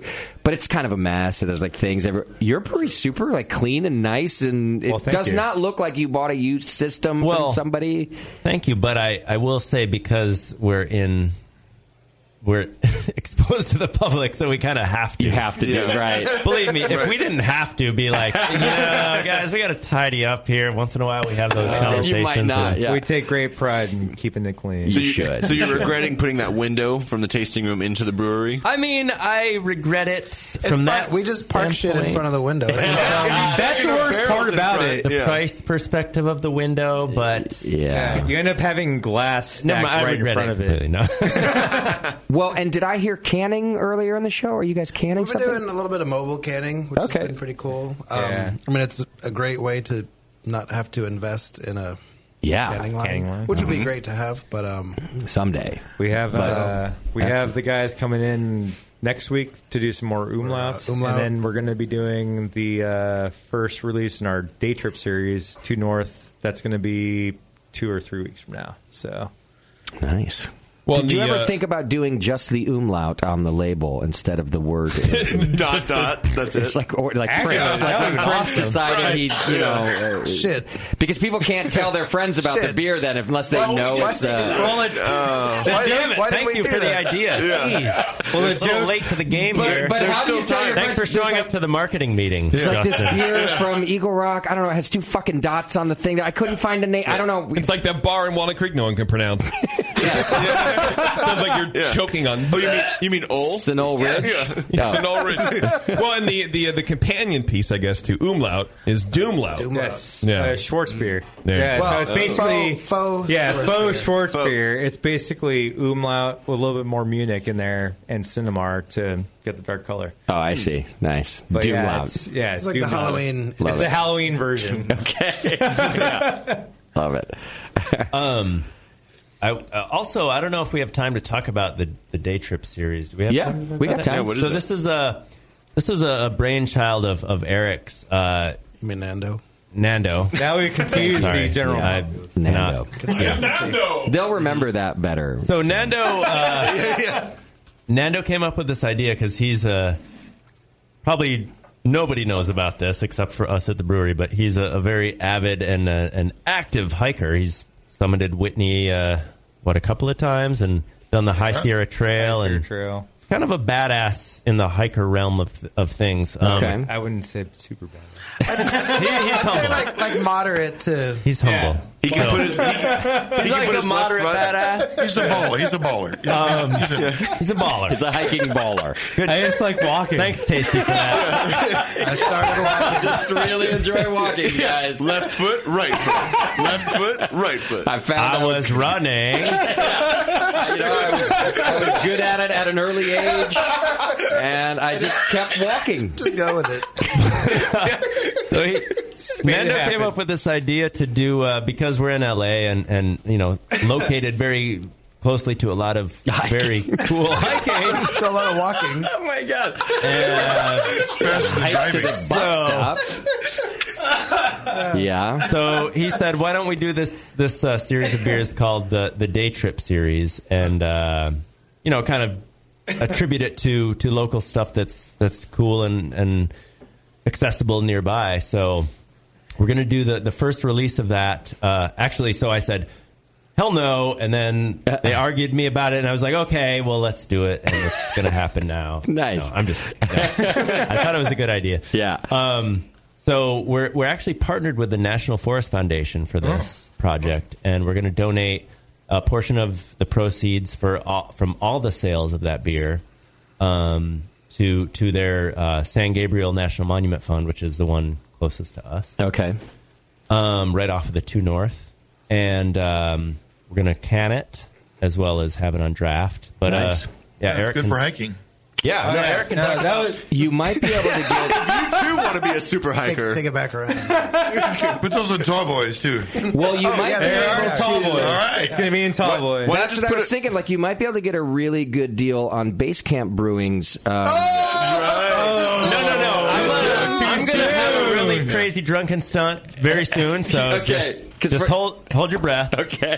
why, why not just put them in? Camel, I- I have no package in recollection of camelbacks. this, sir. so that way it just goes right into your camelback. That'd be perfect. But um, actually, though, I mean, Like I thought big it was kind of Capri cool. Suns. Right, Nando yeah. was saying why this was a cool beer to brew. I'll let him talk about it, so I don't. Yeah. So tell tell us about the beer itself. We always uh, so my my hiking buddies and I will will come back from these long hikes and we're like, you know, what would what would be great right now? And you know, we talk about beer styles, and I thought it would be awesome to do, say a uh, uh, just a beer that's perfect for our area and a brown ale like water chemistry wise the water that we get that's perfect there's no water chemistry adjustments that need to be done uh, and Which is just give me a quick uh, lowdown for our listeners. What is More the alkaline. what's the makeup? It's a little bit more alkaline. Okay. Oh, yeah. hold on. so- First of all, our water is horrible. Right. Oh, Yeah. I mean, it's it's So you don't it's treat it at ele- all. Yeah, it's elevated in every single c- aspect. The water that there we is. steal, by the way. I see. yeah, thank you for the drought. Every other Oh. Oh. Uh, state. well, actually, there's been a remarkable difference. Like, there's less precipitate in our uh, our hot liquor tank right now because of how amazing the rain has been this past season. Oh, that's Yeah. interesting. Yeah, because we we suffered from like terrible scale. in You our could hot tell we were liquor like tank. scraping the bottom of the really Yeah. well or And whatever. that's changed Yeah. just with because a- we're a getting little more bit of rain. groundwater. Yeah, yeah. Your, your TDS has dropped. Yeah, Have you- they, they definitely Oh, yeah. drip. Um, so every This single is the time you go, I'll point out how uh, Eric is the more scientific of our uh, crew, and Lee is the more artistic. I understand, yeah. Uh, we'll go back to Yeah. currently in progress. yes. All right. So Next, next time, Nova, the water, of Southern California. yeah, yeah. so you're walking through the forest and you you know you pick off uh, pine needles, you know, and they smell like citrus and they smell like grapefruit and pine. And I wanted to try to capture that in the beer and try to use the water that we get and not have to treat it and just that's it. That's what we're Natural. using. So it's, And a, actually- Czech, it's a Czech style Pilsner. yeah. You know, actually, one of the big the big uh, one of the big influences for that was uh, uh, Brian from Moonlight. Uh, I remember many, many, many years ago listening to the session, and like you know, he's talking about you know use the ingredients that are there. Yeah. like you know, just just do it. Like just make it work, and that's what you would be awesome to drink. And I said, you know, what, one day I'm going to try to do that and try to work that into the to the process. And yeah, this was like the beer that actually worked You know, it's like our water's perfect for brown ales to porters. Okay. And it worked perfectly. So, you make a bunch of pale ales. Makes sense. So, did you so put, what like, style was it? spruce Was tips it a in, porter or or was what? it a stout? Or what- what- It's a, it's a brown ale. It's Okay, American, it's American brown, ale. Oh, okay, cool. Yeah, so American brown ale. What'd It's, you use uh, for hops? Uh, Chinook and Centennial. Oh, good. Casey's wheelhouse. Right. Yeah. They're right in there. What was the EBV? Uh, it's uh, 5%. Thank you. like we do. Didn't we, do have that with some of sessionable. Tasty's cookies too? Was that? Oh, uh, perfect. Uh, there's no Tasty's cookies. Also great for a post hike treat. yes. If it's different, a if it's a different kind of day trip, but right. Yeah. Yeah, that was a different day tripper. We're looking for that extra layer of dankness. right. So I should make some shroom cookies. Oh, no. Whoa. Snap. Casey, don't start. You've already Oh, for ruined. hike, the outdoors hiking. Oh my god. Uh, for outdoors, okay. yeah. You heard it Just don't here start on, uh, handing them out Discussion at with GRB. GRB. Oh, no, no, I couldn't do that. You know. No, that, that's a, Yeah, to any Concord Police Department, we're joking. Right. we don't do that. Joke. I have Oh. no recollection of what you're Ah, saying, sir. Ah, We can do anything. The Concord Police Department loves us. They don't care. So why did you make the beer dark? What did you use to make it uh, an American brown? Uh, Uh, there was pale chocolate and a little touch of uh, carafa. That was it. for the cono- so mostly Nice. it's a pale chocolate flavor. Good. Yeah, pale chocolate flavor. Liked it. That sounds Yeah, I used a little bit of uh, the Simpsons DRC, which we're a huge fan of. The double roasted crystal. It's a What, what, what fantastic- Lillibond is that? Is that Uh, it's about 110. Yeah. But I used a 110. little bit to offset. Uh, Yeah. I see. Good. Nice. Excellent. And so this beer is available now, or it's it's coming down the pipeline. It's actually getting to get brewed this coming weekend, and then it'll be uh, available two weeks after that. Cool in cans In too, cans. because it's a hiking beer, right? Yeah, So- and Leroy did a fantastic job. Like this is like a, truly a product that we're, I mean, very proud of. Can't wait to see it. Nice. Yeah. All right. Well, that's exciting stuff. That's a cool thing to do, and and, and it sounds like a good cause too. So Uh, it's good to give a little back to the thing you like to do. Yeah. All right. Yeah, cool. What's the website? EagleRockBrewing.com. Uh, brewery.com. EagleRockBrewery.com. You can check it out. You can keep abreast of, of new uh, products like this coming out. You can go check out the things that we already talked about. Is there like a where to find Eagle Rock on the website? Uh, yeah, there is. cool. Um, and uh, also up up north in this area, we're uh, distributed uh, by Hen House Brewing Company. So oh, nice. We like them too. Yeah. So shit, that should be, we get their beer quite a bit. It's going to be Yeah. easy to get your beer now. Perfect. Love it. It's been on a few times too. Yeah, I bugged Kevin enough, and he brought on solidarity. He did. Yeah, Okay. for me. Did, I, That did guy's you all tell right. me? uh, So solidarity, which No, uh, Oh, pull that Band-Aid off and dig in that wound a little bit more. but- yeah, thanks for jabbing us. Well, I think it's just which- seasonal now. Which, right, that's what I'm getting at. Is that everybody I know who's had it loves it, but now it's a seasonal. Was the, the general populace? I think we have cheap. Uh, we have Uh, cheap friends. join the club. So the, the problem, the the problem that you know, uh, going back to this thing we were talking about at the beginning of the break was, uh, you know, this, uh, you know, the underground and alternative thing is is, uh, you know, a lot of us like Yeah. lower alcohol and, and sessionable beers with a lot of flavor, but uh, apparently a lot of us don't. Lee just did the Um, old empty glass switcheroo. A lot of us don't, uh, murder face. Agree with Strikes those again. opinions uh, as accordance with our wallets. So, So you weren't selling as much as we would think Yeah, because we like basically- it so much. No, you ran up into the session beer for the same price as strong beer. Right, Yeah. exactly. Well, Uh, and also, you know, I mean, we're, we're selling that, that beer for, for less, let's say per half barrel for, you know, I don't know, 50 bucks less per half barrel or something like the that. as- retailer- As, opposed to the, the, the IPA. Yeah, they same. Yeah, same but price. yeah, the, for the, the retailer, you know, that it doesn't make a lot of sense. It's also it's not the easy sell. It was it was a very hard sell on the retail side. I mean, even in the tap room, you know, people would come in. Uh, you know, I came in with my friend. They like beer. I'm not. I, I kind of like wine. Uh, you know, uh, why don't you try this? Just give it a. Mm-hmm. I'm going to charge you. Just see what you think. And then they say, "Oh, that doesn't even taste like beer. I, I like that." Oh, and you know, you guys have all experienced the same thing, and, and then suddenly they're a beer fan. Um, and that you know that was solidarity that that helped make that connection. But uh, you know, it, it's just one of those things. It's like when you have a limited amount of tank space and you have uh, certain amount of beers you need to produce and yeah, the rising demand. So let, let me. Uh, well, I'll tell you this: if, if we made no change to the beer but called it like a black, black- Okay. black, Oh, session IPA, Lee, the- you're, you're, you're on the same page. This is what I was about to do for you, is, is to say is it's it's marketing. It's marketing. There is a very popular brand of beer um, that was a very difficult beer to sell under a different name. It was called like a golden honey something or other, and uh, I don't. I and, and this. Some of this is conjecture, but I, I don't think anything was changed about the beer except a brilliant fucking marketing campaign and the coolest logo ever and a great name and now the brewery is like had had to build another brewery just to make enough of the beer Right, right. um, y- you know Very to, to big keep- to- brewery, to right? keep up with demand a, a fairly si- a good sized regional brewery yeah um, a- and and it just sort of goes to show how much uh, in fact it worked on me I never would have bought these golden blonde but the Right, right. Uh, but the Yeah. cool ass uh, black everything was just so awesome. I was a big fan for a while. Um, it- it's amazing how much a little twist on the on, an- on an already good beer because it's an it's a great beer. I mean, shit, you just call it Doomlout. Something like It's all dirty all year round, it's Doomlout Well, and, and and then, Dove's- uh, the- the Dark hard- Ale uh, uh, instead of the mild. hard part is like, what's that little magic thing that that uh, the consumers respond to, and, and that's why either you hire a very expensive uh, marketing firm or you just sort of stumble upon it, like some of us do, um, or some breweries do.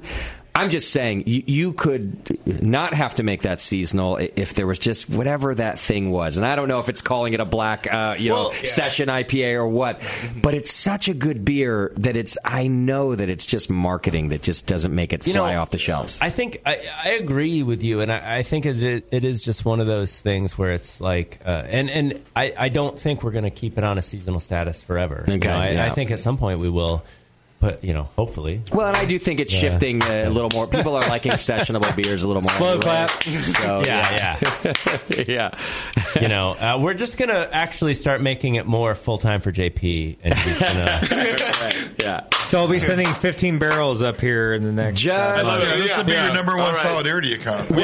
Warren and I will drink it. It'll be fine. Yeah. yeah. I'll do that for you guys. I mean, in the meantime, you could just give them the Pico Brew recipe and let them brew Oh. it at home. I mean, that's almost as easy. Well, well, they were on uh, Can You Brew It? Yeah. With Okay. the, with the Oh, uh, that's recipe right. a Yeah. couple of years back, and I've Right. brewed it uh, a few times, actually. It's pretty fucking good. Yeah, nice. Actually, I gotta I gotta say about that too uh, is that it's funny because you know uh, the the homebrew recipe, and I, I've gotten shit from a lot of commercial brewers uh, since the, the Can You Brew It came out, and they're like, they're like only forty-two malts. really? yeah, you're gonna stop there. I think we need a couple more. Yeah. They're like, you know, just kind of laughing it off. And I'm like, yeah, yeah. And also, one of the things I forgot to mention when we when we when we inherited the uh, the AleSmith equipment was the scale, the malt scale Oh, was a manual malt scale, so you had Oh, Wow. to slide the, like the doctor's office. Oh, dude, I remember. Oh man, I these completely. guys- these You're guys making this up. I completely Uh, forgot no, about I'm this. not thing. even that's totally true. Oh and not, it was Terry with a whole bag of nuts, Yeah. like nuts and washers. It literally had a bag of nuts. I I would kind of do it with pride. Oh, God, I at forgot like, about sorting that. through all the different malts, like the ten or so different malts, and then after a while, the guys are like, "Can we just combine?" So like, "Can we Come guys on, do scale." Crystal forty and Crystal eighty? Can we just do fucking Crystal sixty? Come on, man. Ah, God, fuck you, man." And I was like, I mean, that was the subtext. They didn't say it, Right, but, but Right, that's- yeah. Oh. but you knew what was and I was being like, thought. Okay, yeah, go ahead and.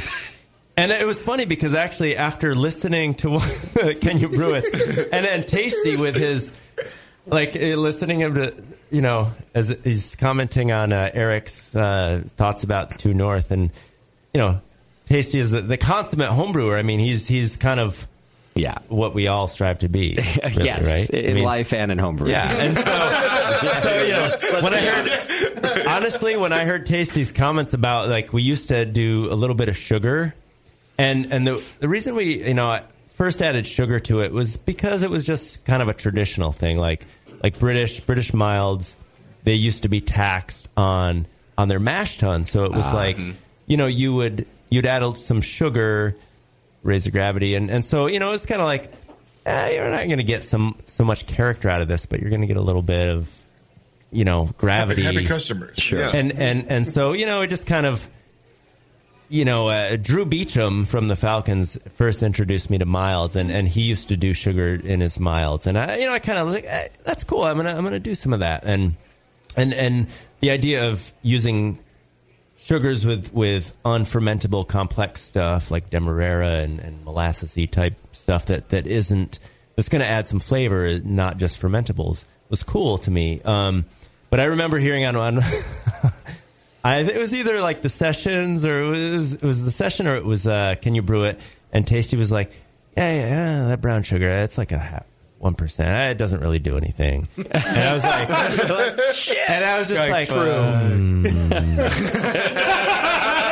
yeah, Ta- Watch. you know, Tasty's probably right about that. but you had one percent of like a dozen things, right? Well, yeah. Then, you know, I just sort of like, all right, maybe I'm being a little too precious about this, and I just- somebody must Right. overrode I let it, somebody you know, then. Baker's Baker's dozen of but malt. yeah, it was, it was definitely it was it was Tasty's guidance that sort of uh, All he's saying is it might be possible to produce a very similar beer with like, fewer, Oh. fewer Oh. ingredients. Yeah, yeah. So you know that was In one of those theory, in times, theory. moments Yeah. in time. I was Allegedly. like, ah, let's we're gonna How much? yeah, I don't want to know the quantity. I want to know the cost. Uh, eliminating the brown sugar, two hundred bucks a batch, fifty bucks a batch. on a commercial scale. Yeah, it was like that's what I like mean, yeah. fifty bucks a 50 bag. bucks I a mean, bag. like, it was stupid.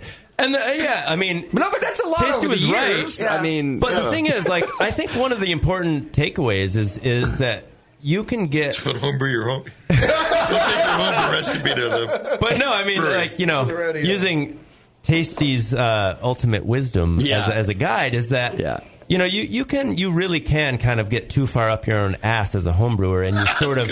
I mean, Wait, come on, what? I, I did. That's it. a book I title did right it. there. Yeah, yeah. Too far. Homebrewing 101, The too Jeremy far up your own Rollins. It's right in between how to brew and brewing classic style. I mean, called the rabbit hole. I fell into that, and and and um, yeah. You know, I mean, that's that's kind of part of it. Is you you just sort of realize it is is. Or hopefully you realize it. at some point. Good God, you don't want to be stuck up your own ass the rest of your life. No, but, it does happen. But yeah, it does happen. Very butyric up there. So anyway, you know, thanks, Very uh, butyric. Tasty. Thanks for you know uh, getting me out of getting me out of. So roundabout way. He's like a big shoehorn. He, like, you got him out of his own ass. I'm hearing you, brother. Thank- No problem. Much much obliged.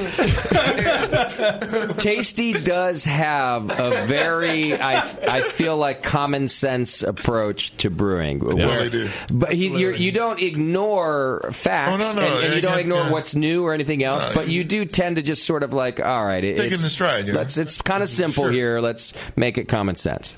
Yeah, that is is usually good advice. Well, Keep it that's real cool.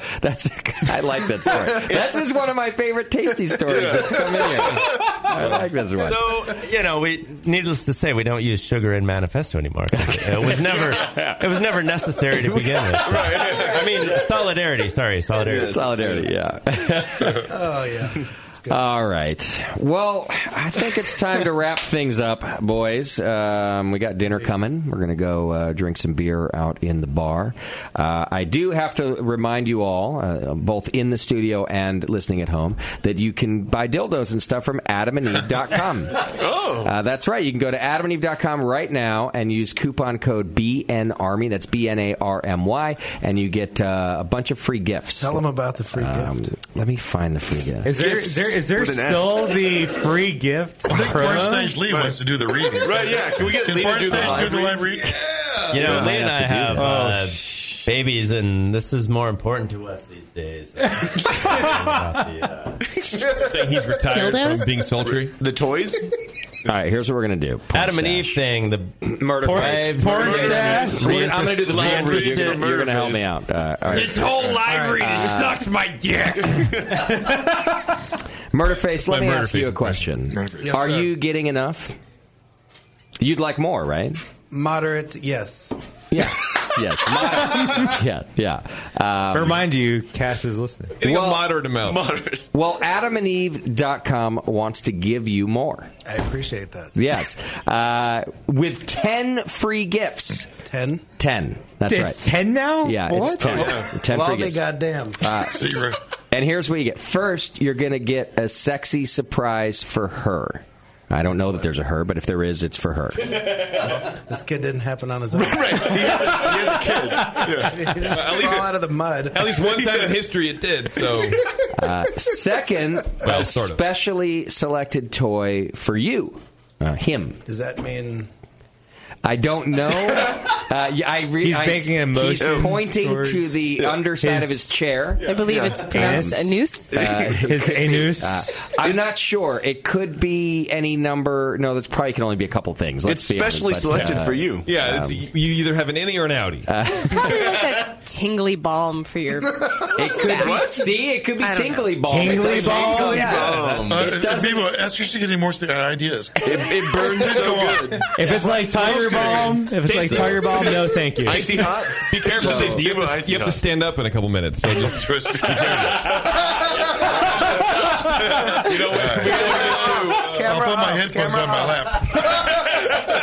so so far, we it could be a noose directed. It could be tingly balm. Tingly balm. Tingly balm. Uh, I Tingly don't know balm. what else it could be. That needs to be a beer name. Uh, Tingly tingly balm. balm. Done. That's not bad. Uh, we Trademark. Can, we, can make that, That's- we can make that happen. With Szechuan peppercorn. It's so That's the good. second You beer in know, the day own trip a series, brewery. Yeah, it actually, yeah.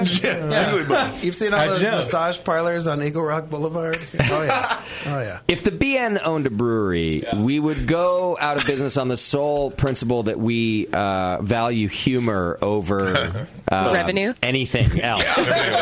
and so we would. So we're like Tingly Bomb, brilliant, name it. Done. No one's buying Tingly. Well, Bomb. we got slow clap, so we'll see. There would Yeah. be lawsuits. Yeah. There would be There would lawyer be- fees. yeah. Everything would go to lawyers. But we're like, First name we is solidarity. just- No, it still doesn't. Sound.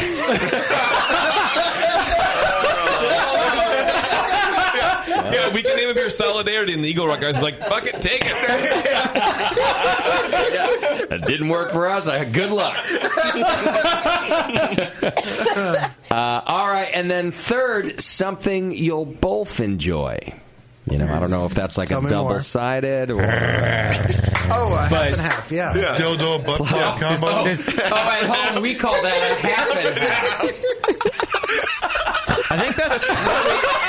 I think we call that a pizza at home. Where, I, where I come from. That's a pizza. Who yeah. doesn't like pizza? I have a buy one, get one free coupon right now. It's on my fridge. I've seen, I've seen the ending of Requiem for a Dream. I, I don't need to experience it. Uh, okay, uh, It's- so it's something the you man will drink. Uh, plus, you'll get six full-length adult mov- uh, DVD movies on DVD. Feature film. I don't Is this- have can a- we all get this for Wait, being is- on the show? This sounds great. it's your swag bag. It's a gift package. It's the grab so it is funny you mentioned that when I when I when this account first signed us up to be a sponsor, the account exec was like, "And so, by the way, if you ever like need anything, if you ever want anything, just let me know." Gift basket.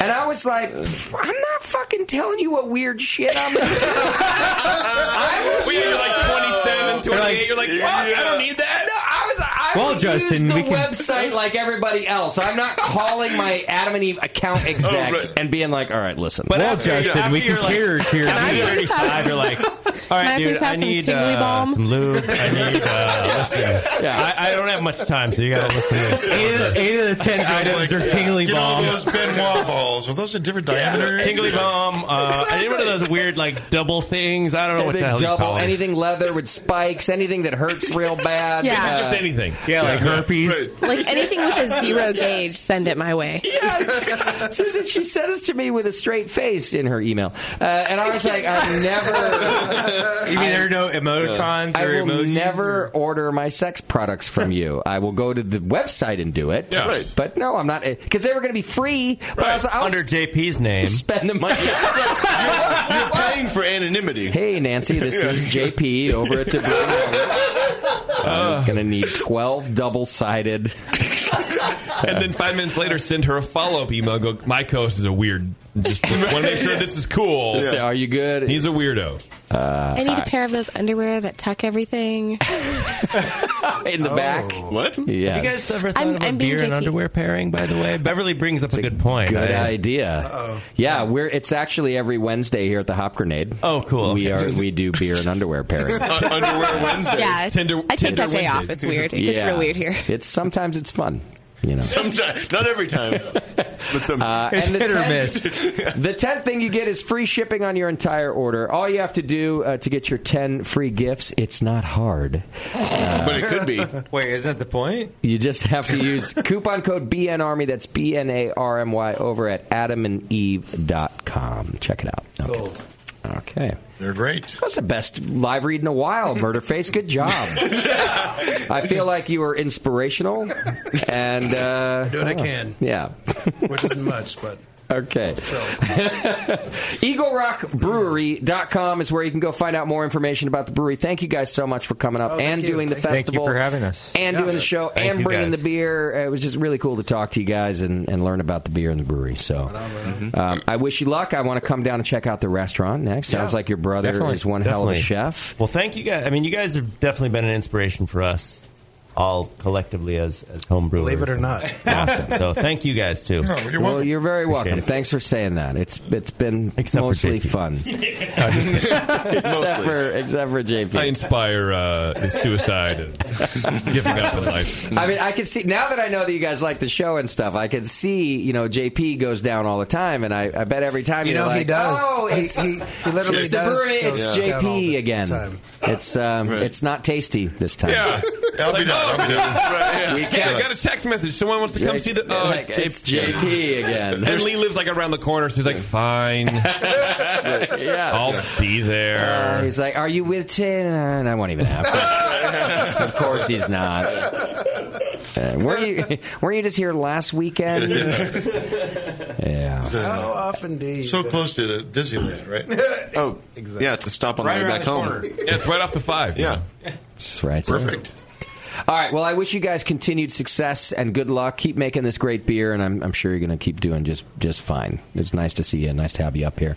Um, It's don't- been a real hoot, by the way. It has been fun. Yes. Oh, thank you. my mouth, my face is like sore from laughing. I don't laugh that much, really. I think, your, I think your mouth muscles are atrophying. You should. I haven't been on in a while. This has been my first show in a long time. That's I've been true. Oh, traveling abroad. You're fresh back from New Zealand. Oh man, those New Zealand guys know how to party. Yeah? And they know how to treat their guests right. Oh Oh. Yeah? my God. That's nice. I was driven everywhere. It's just great. Really? I was Driven, Nice room. Got my own my own room. It's like an apartment. And uh, Wow. Oh, jeez. And uh, yeah, it was great. Where A do lot of you- good where- events. Where do you Got- sign up for this? Uh, I don't know. You just got to be like uh, Tasty. gotta be like heard on the podcast. And then, Yeah. That's weird. Yeah. I was with uh, uh, Palmer and I were both there. And uh, James Spencer was there from uh, Basic Brewing Radio. Yeah. And Chris Colby from uh, was it BYO. Wine- Wine and Oh, Beer. yeah. Oh, Wine and Beer, that's right. So we all, Right, we all right, spoke yeah. at their uh, conference. Nice. And then uh, preceding the conference, they had a uh, like a bus uh, t- a tour kind of thing where we went to a uh, hop farm where they were actively harvesting uh, Nelson Savant. Nice. nice. Which we all like. You know, Did you filled our convince pockets them- with. Little- little- Did you convince Even though them we to uh, can't name eat a hop it. after you? Commandeer some. They give you a plastic bag, like well, what? Yes.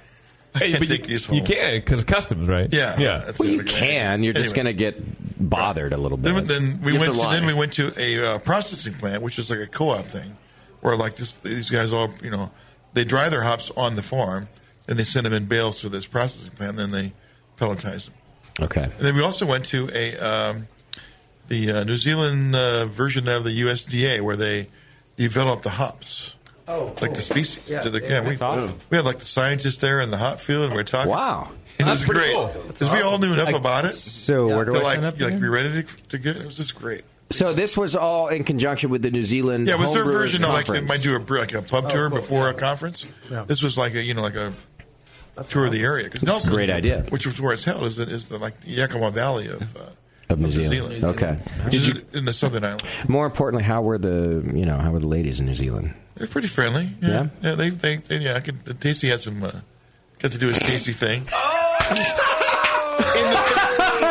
third person. Tasty Tales. Okay. Well, I'm not saying what that is. No. No. No, but we And- know. and all Uh, gentlemen never I was gonna tell say us. nobody knows. That's- Nobody right? Side boob. It's fine. Yeah, Yeah. Exactly. Uh, the grab here, grab there. No, it's great.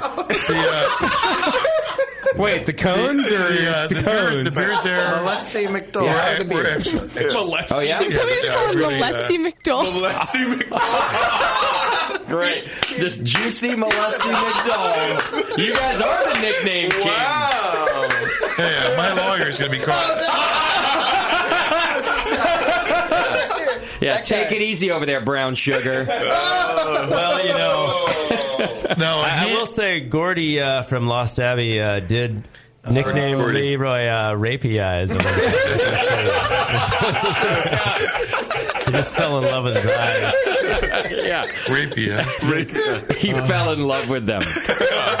God, Leroy. I could see you're just handsy. I could do so- handsy. I, I could take that one. I, I, I would own handsy. You'd rather be called rapey eyes? All right, so he'll take handsy. I'm the master of the low low hug. Yeah. Oh, I mastered the low hug. I'm done. I'm dying. I have I'm nothing. Done. I have nothing to say. No, I'm done. Hansy McDowell, master of the low hug. Oh. it's a novel. So it's a Casey- DVD, full I don't- DVD on Adam and Eve. That's his autobiography. So That's one of the six Casey- you can get. I don't like talking about you Oh, my dying, tombstone's but already that in there. needs to say that on your tombstone. yeah. We're on the same page. I was thinking the same thing. This is Paralyzed Jason McDowell. Master of the low hug. Little show like, oh yeah. Oh man. Oh, cup again. Show- show- Two hands, two hands around it. Demonstrate on Eric, seriously. Demonstrate on Eric right now. What's the low hug? Give us, give us the master class. Because I can't bring in staff, Oh, you know. it was, uh, All right, so you had a great time. Justin, I And think all you that. can't uh, just blow it. We've had a breakthrough on the air here. uh, I think you're right. I feel like you're right. Ed. I think we have several breakthrougs tonight. I think I missed too many shows. I'm like, way too big a role here. First of all, I'm enjoying my job again, so that's a breakthrough. that's awesome. nice thing. That is a major thing, by Uh, the way. yeah, this is a big deal. Uh, we're we're breaking through tasty stereotypes left and right. Uh, He's been Really. upside down for too long. Low hand Something goal. By the way, the Eagle Rock Warriors will never let this episode air. Oh no, just so you know. That's right. It'll- Damn it. Ah. It never existed. We got to get some lawyers and then make sure they. Anyway, lots of BN fans in uh, New Zealand, and uh, yeah, they all So they were showed up, stoked and to they see love. you. Yeah, they came. and some non-fans now. Uh, yeah. Oh, some haters? no, Palmer and I represented really well. Did Palmer any great. of the Australians that you met at the Australian conference fly Uh, a over couple, and yeah, do a the? couple. Oh, that's cool. They did, yeah, definitely. Very nice. And Whitey went along from Whitey, of course, Whitey was there. Yes, yes. He was all. We were all. He drove us all around. We were out late at night. No, that's very cool. Uh, how long were you there for? I was on uh, the ground about nine days. Okay, so the conference was like they had me in control of me for like three and a half or four of those days. Okay. No, if you're going to go that far, you got to Yeah, I had to go see the, a little bit, make a trip out of it. do some day thing stuff by myself. I've heard really good things about New Zealand, so it sounds like a, f- a fun People time. are great there. Cool, man. Well, I'm glad you had fun. I had a great time. Thanks for repping the BN over I there. definitely did uh, a in the really other, good job. in the other hemisphere. Yes. All right. Okay, I think we're going to get out of here. Next week we've got uh, Colin Kaminsky back on the air. All right. Yeah, he's he's been doing a lot with uh, enzymes and stuff as, with relates to uh, you know dry hopping and whatever. So uh, we're going to talk about that. I'll get you a whole rundown. All right, that's Yeah. pretty cool. So Show Colin us how to make Kaminsky, cloudy beer. Our favorite. Uh, right. Yeah. yeah. Or fix that problem. Yeah, put a bunch of flour in post fermentation. Once you know how to do it, then you can fix the problem. Stop doing that. Or are we, back? are we taking a break and we're coming back? No, we're have got Twitter game too. Okay, let's do the Twitter game. Uh, so, our favorite uh, mad scientist next week on the program. Um, thanks to all our sponsors. And what was our Twitter game again? Um, Uh, we have we're opening a fondue restaurant to uh, stave off uh, bankruptcy apparently at some point. Yeah, and I want uh, name name uh, options for the dishes. Okay. because that's really what seals the deal. What did we? Yeah, sure. It's the name. It's the Right, name. it's the right? marketing. Marketing, Right. exactly. As we've- Solidarity. as we've Is there one established. called Fond You? Oh Hold on a Oh my second. God. Uh, if Lee just won. Yeah, rapey eyes. So we don't Rapey have eyes. fondue. Yeah. Twitter at rapey eyes. um, that I is, wish- that Drop is your that Twitter voice. handle, right? Uh, I, I, I, I love his wife. She's great, but I wish I wish Lee was single so he could be on Tinder as rapey eyes, Oh, yeah. just to see what would happen. Uh, you know what? It would probably work. probably would. People are weird. Man. Hey, what are you into? Look into my eyes. People are into- You'll see. People are into weird. You'll shit. see. Uh, okay, so um, Scotty B Brewing says uh, he wants to, us uh, to call a dish "fuck you fondue," and he says, "I never win this shit anyways." Okay, so he's, He's a little angry. rage, That was little rage fair. Wow. tweet. Yeah. Angry? Jacob Mitchell says uh, ball sack dipped in beer cheese and pretzels in warm carpet porter. That's one name. Whoa. Well, it's like a pairing, right? you know, it's the dish. Yeah, ball sack with some cheese and you know a whole thing, right? Okay, all right. Uh, effing beer says butternutters, something called butternutters. Uh, Not bad. I like that. Solid. Or nut bad. Uh, Chris B says Tasty's menu. Uh, cheese course, it's cheese course. Uh, double D's with white cheddar and leftover Rauch beer. The main course would be something called a meaty teabag sampler with bouillon. Some thought went into that. It's a bouillon. Only some thought. Some disgusting thought went into that. Yeah, but some of the longest thought I think I've ever heard in a Twitter game. Double so. D's with white cheddar. The entree was a sampler. yeah. yeah. Uh, Jeremy Sanders says uh, CPR. He says, I imagine this is how tasty will go face down in a bowl of cheese. A lot of cheese themes going on. Here. if it's not him, it'll be me. I'm not going yet. So, uh, a, a dish called CPR would be apropos. I, like that. Tasty down under. Oh yeah. Uh, oh, I can taste some stories. Oh, okay, I'm turning my head from Bob. I'm Oh, done. I'm out. We found Bevo's line. We didn't have a new show called. now we know our limit. Called the Midnight Session. the Midnight With just Tasty telling stories. Yeah. Well, Tasty and Jamel have wanted to do a sex show for a long time. Love Uh, Strong. I love strong. I'm not producing that show. I will produce that show. I will run that show. Freaked I out. totally will run that. Tasty after We're going to dark. disguise our voices. So you, you have to take seven showers after running that show. Yeah. You're going to have Rapey Eyes, Rapey Eyes as a guest. Oh, right? absolutely. First guest. Yeah, yeah, yeah. He's there. Unfortunately, reoccurring guest. He's on the street editor. unfortunately, it's only ten minutes long. Your Rapey Eyes. Um, have a confession. yeah, he has a segment every week. It's And now here's Rapey Eyes for his latest confession. He's the Dear Abby of, uh, of the session after dark. Yeah. Dear Rabia. Right, Dear Uh, okay. All right. Um, Cody Anderson says uh, something called the cheese pint. He says, just skip the middleman, drink it straight. Yum. So the old fondue pot. I could do Uh, Justin Rankin says, JP's lymph nodes, chicken breast. Chicken breast dipped in Justin's famous smoked mozzarella fondue with a side of Bevo's, something called Bevo's butter biscuits. Ah! I don't even know what Bevo's butter don't biscuits know what that would means. be. Are th- is that her rear end? Is that her? uh, Who knows? Okay. It's up to the imagination. But regardless, lymph nodes. Bleh. yeah. yeah, you lost me at Yeah, lymph n- nodes. no thanks. No, that was apparently Justin has some famous smoke. I don't know. Smoke mozzarella? Why not? Something? I don't know anything Uh, about it. Blobberglop says uh, something called the lunch meat, and he wants me to read this in a homoerotic voice, but I don't know how to do that. Sure. Um, everyone's meat touching in a giant streaming container. Everyone's me touching the Oh. giant streaming contained bo- boil of moist wine broth.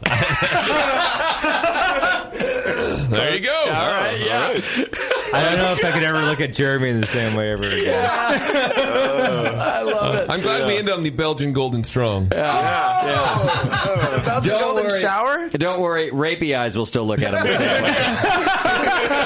Thank God. Yeah. Uh, Douglas Nelson says uh, something called Bevo's lactation creation. Oh, gross. I would order that. You're disgusting. I'd order, I'd order double and then take some home because I can't eat it all because I'm trying to watch my weight. and in a related story, I haven't lactated in like two and a half years. Creepers. Always time for that. Well, there's curdled Bevo then. Isn't your kid 10 years old? No. oh, that's not you. Sorry. Um, John That'd be some good A cheese, wouldn't it? says, uh, "Well, obviously the most popular dish is the boner chicken." Oh, Ooh. Um, and then uh, Louis Brewing says uh, something called the Moscow. However, they always forget to bring the beers, yet you're charged for them. Trying to, I'm, I'm slow. That's, I don't quite get that. All right. I Um, remember Phil- something about beer in Moscow. Phil Howard says uh, boner chicken, the dip it and lick it edition. Ew. Because it's fondue, I don't know. Okay. And then last uh, but finally least, William, uh, something called micro wieners cooked in wacka wacka sauce. Winner. Well, there you go. Uh, my two favorites are CPR. I Yeah. think it's Yeah. simple yet effective. That's Yeah. that's the top of my list. Number two is Bevo's lactation. What's it? What was the creation? Uh, whole creation? I'd go CPR. CPR. Yeah. I like All right, CPR. Jeremy, there you go. Winner, winner, winner. simple. Chicken dinner. Yeah. Yeah. I don't know if I can eat cheese again. I can. And don't forget, our Twitter game is brought to you Is by there a uh, the cure? Wine and Hop Shop. You can go to wineandhop.com and check them out right now. Uh, well done, JP. Another great Twitter game. Thanks, bro.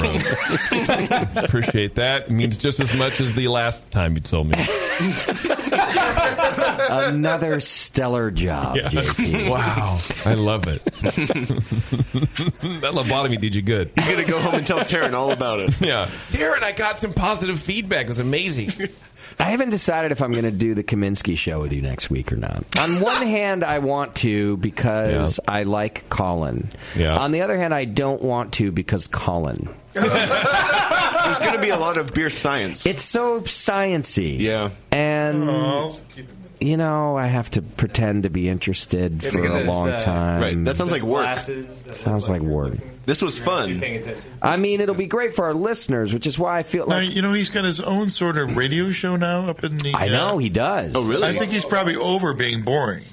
I don't mean that he's he's boring to, to, to wow, me. to you, Denny. Over to to- Denny. yeah, yeah. I think he'll he'll get it down to the level. He knows who, who we're. think so? I think so. He can dumb it down for us. I don't know. We'll make it. I'll make it. I'll- You gonna make it happen? All right. Can All we right. Oh. go to the bathroom now? All right, let's get out of here. We'll see you next week with the great mad scientist Colin Kaminsky. JP, take us out of here. Thanks, Eagle Rock. I appreciate it very much. Thank you, thank you, thank you. Thank you to our show sponsor, More Beer. You can get absolutely everything you need to make great beer at home by going to morebeer.com. Jeremy, Lee, and Eric from the world famous Eagle Rock Brewing Company place in LA came up to chat beer and nicknames. Learn more about the beers at eaglerockbrewery.com. Merge your love of Disneyland with your lack of engaging podcasts and go to earsuppodcast.com as JP Terrence Bevo and Taryn talk about all things Disney. Go check out Moscow's Hop Cartoons over at hoplifestore.com. Get on Twitter for some good beer insight and homebrew info, and follow Nate Smith at Nathan Homebrew and Mike McDowell at Tasty McD. Also, Warren is adding to the noise over at Another Beardy. Today's show was produced by someone I'm still not exactly sure, but we'll find out at some point. Maybe. I don't really know. It depends on what we have to do tomorrow. JP was hungry. Bevo was definitely not lactating. And your host was Justin Crossley. Be sure to find the Brewery Network on Facebook, Twitter, and Instagram. He's an asshole. Justin's in Moscow and winning the race. JP does great.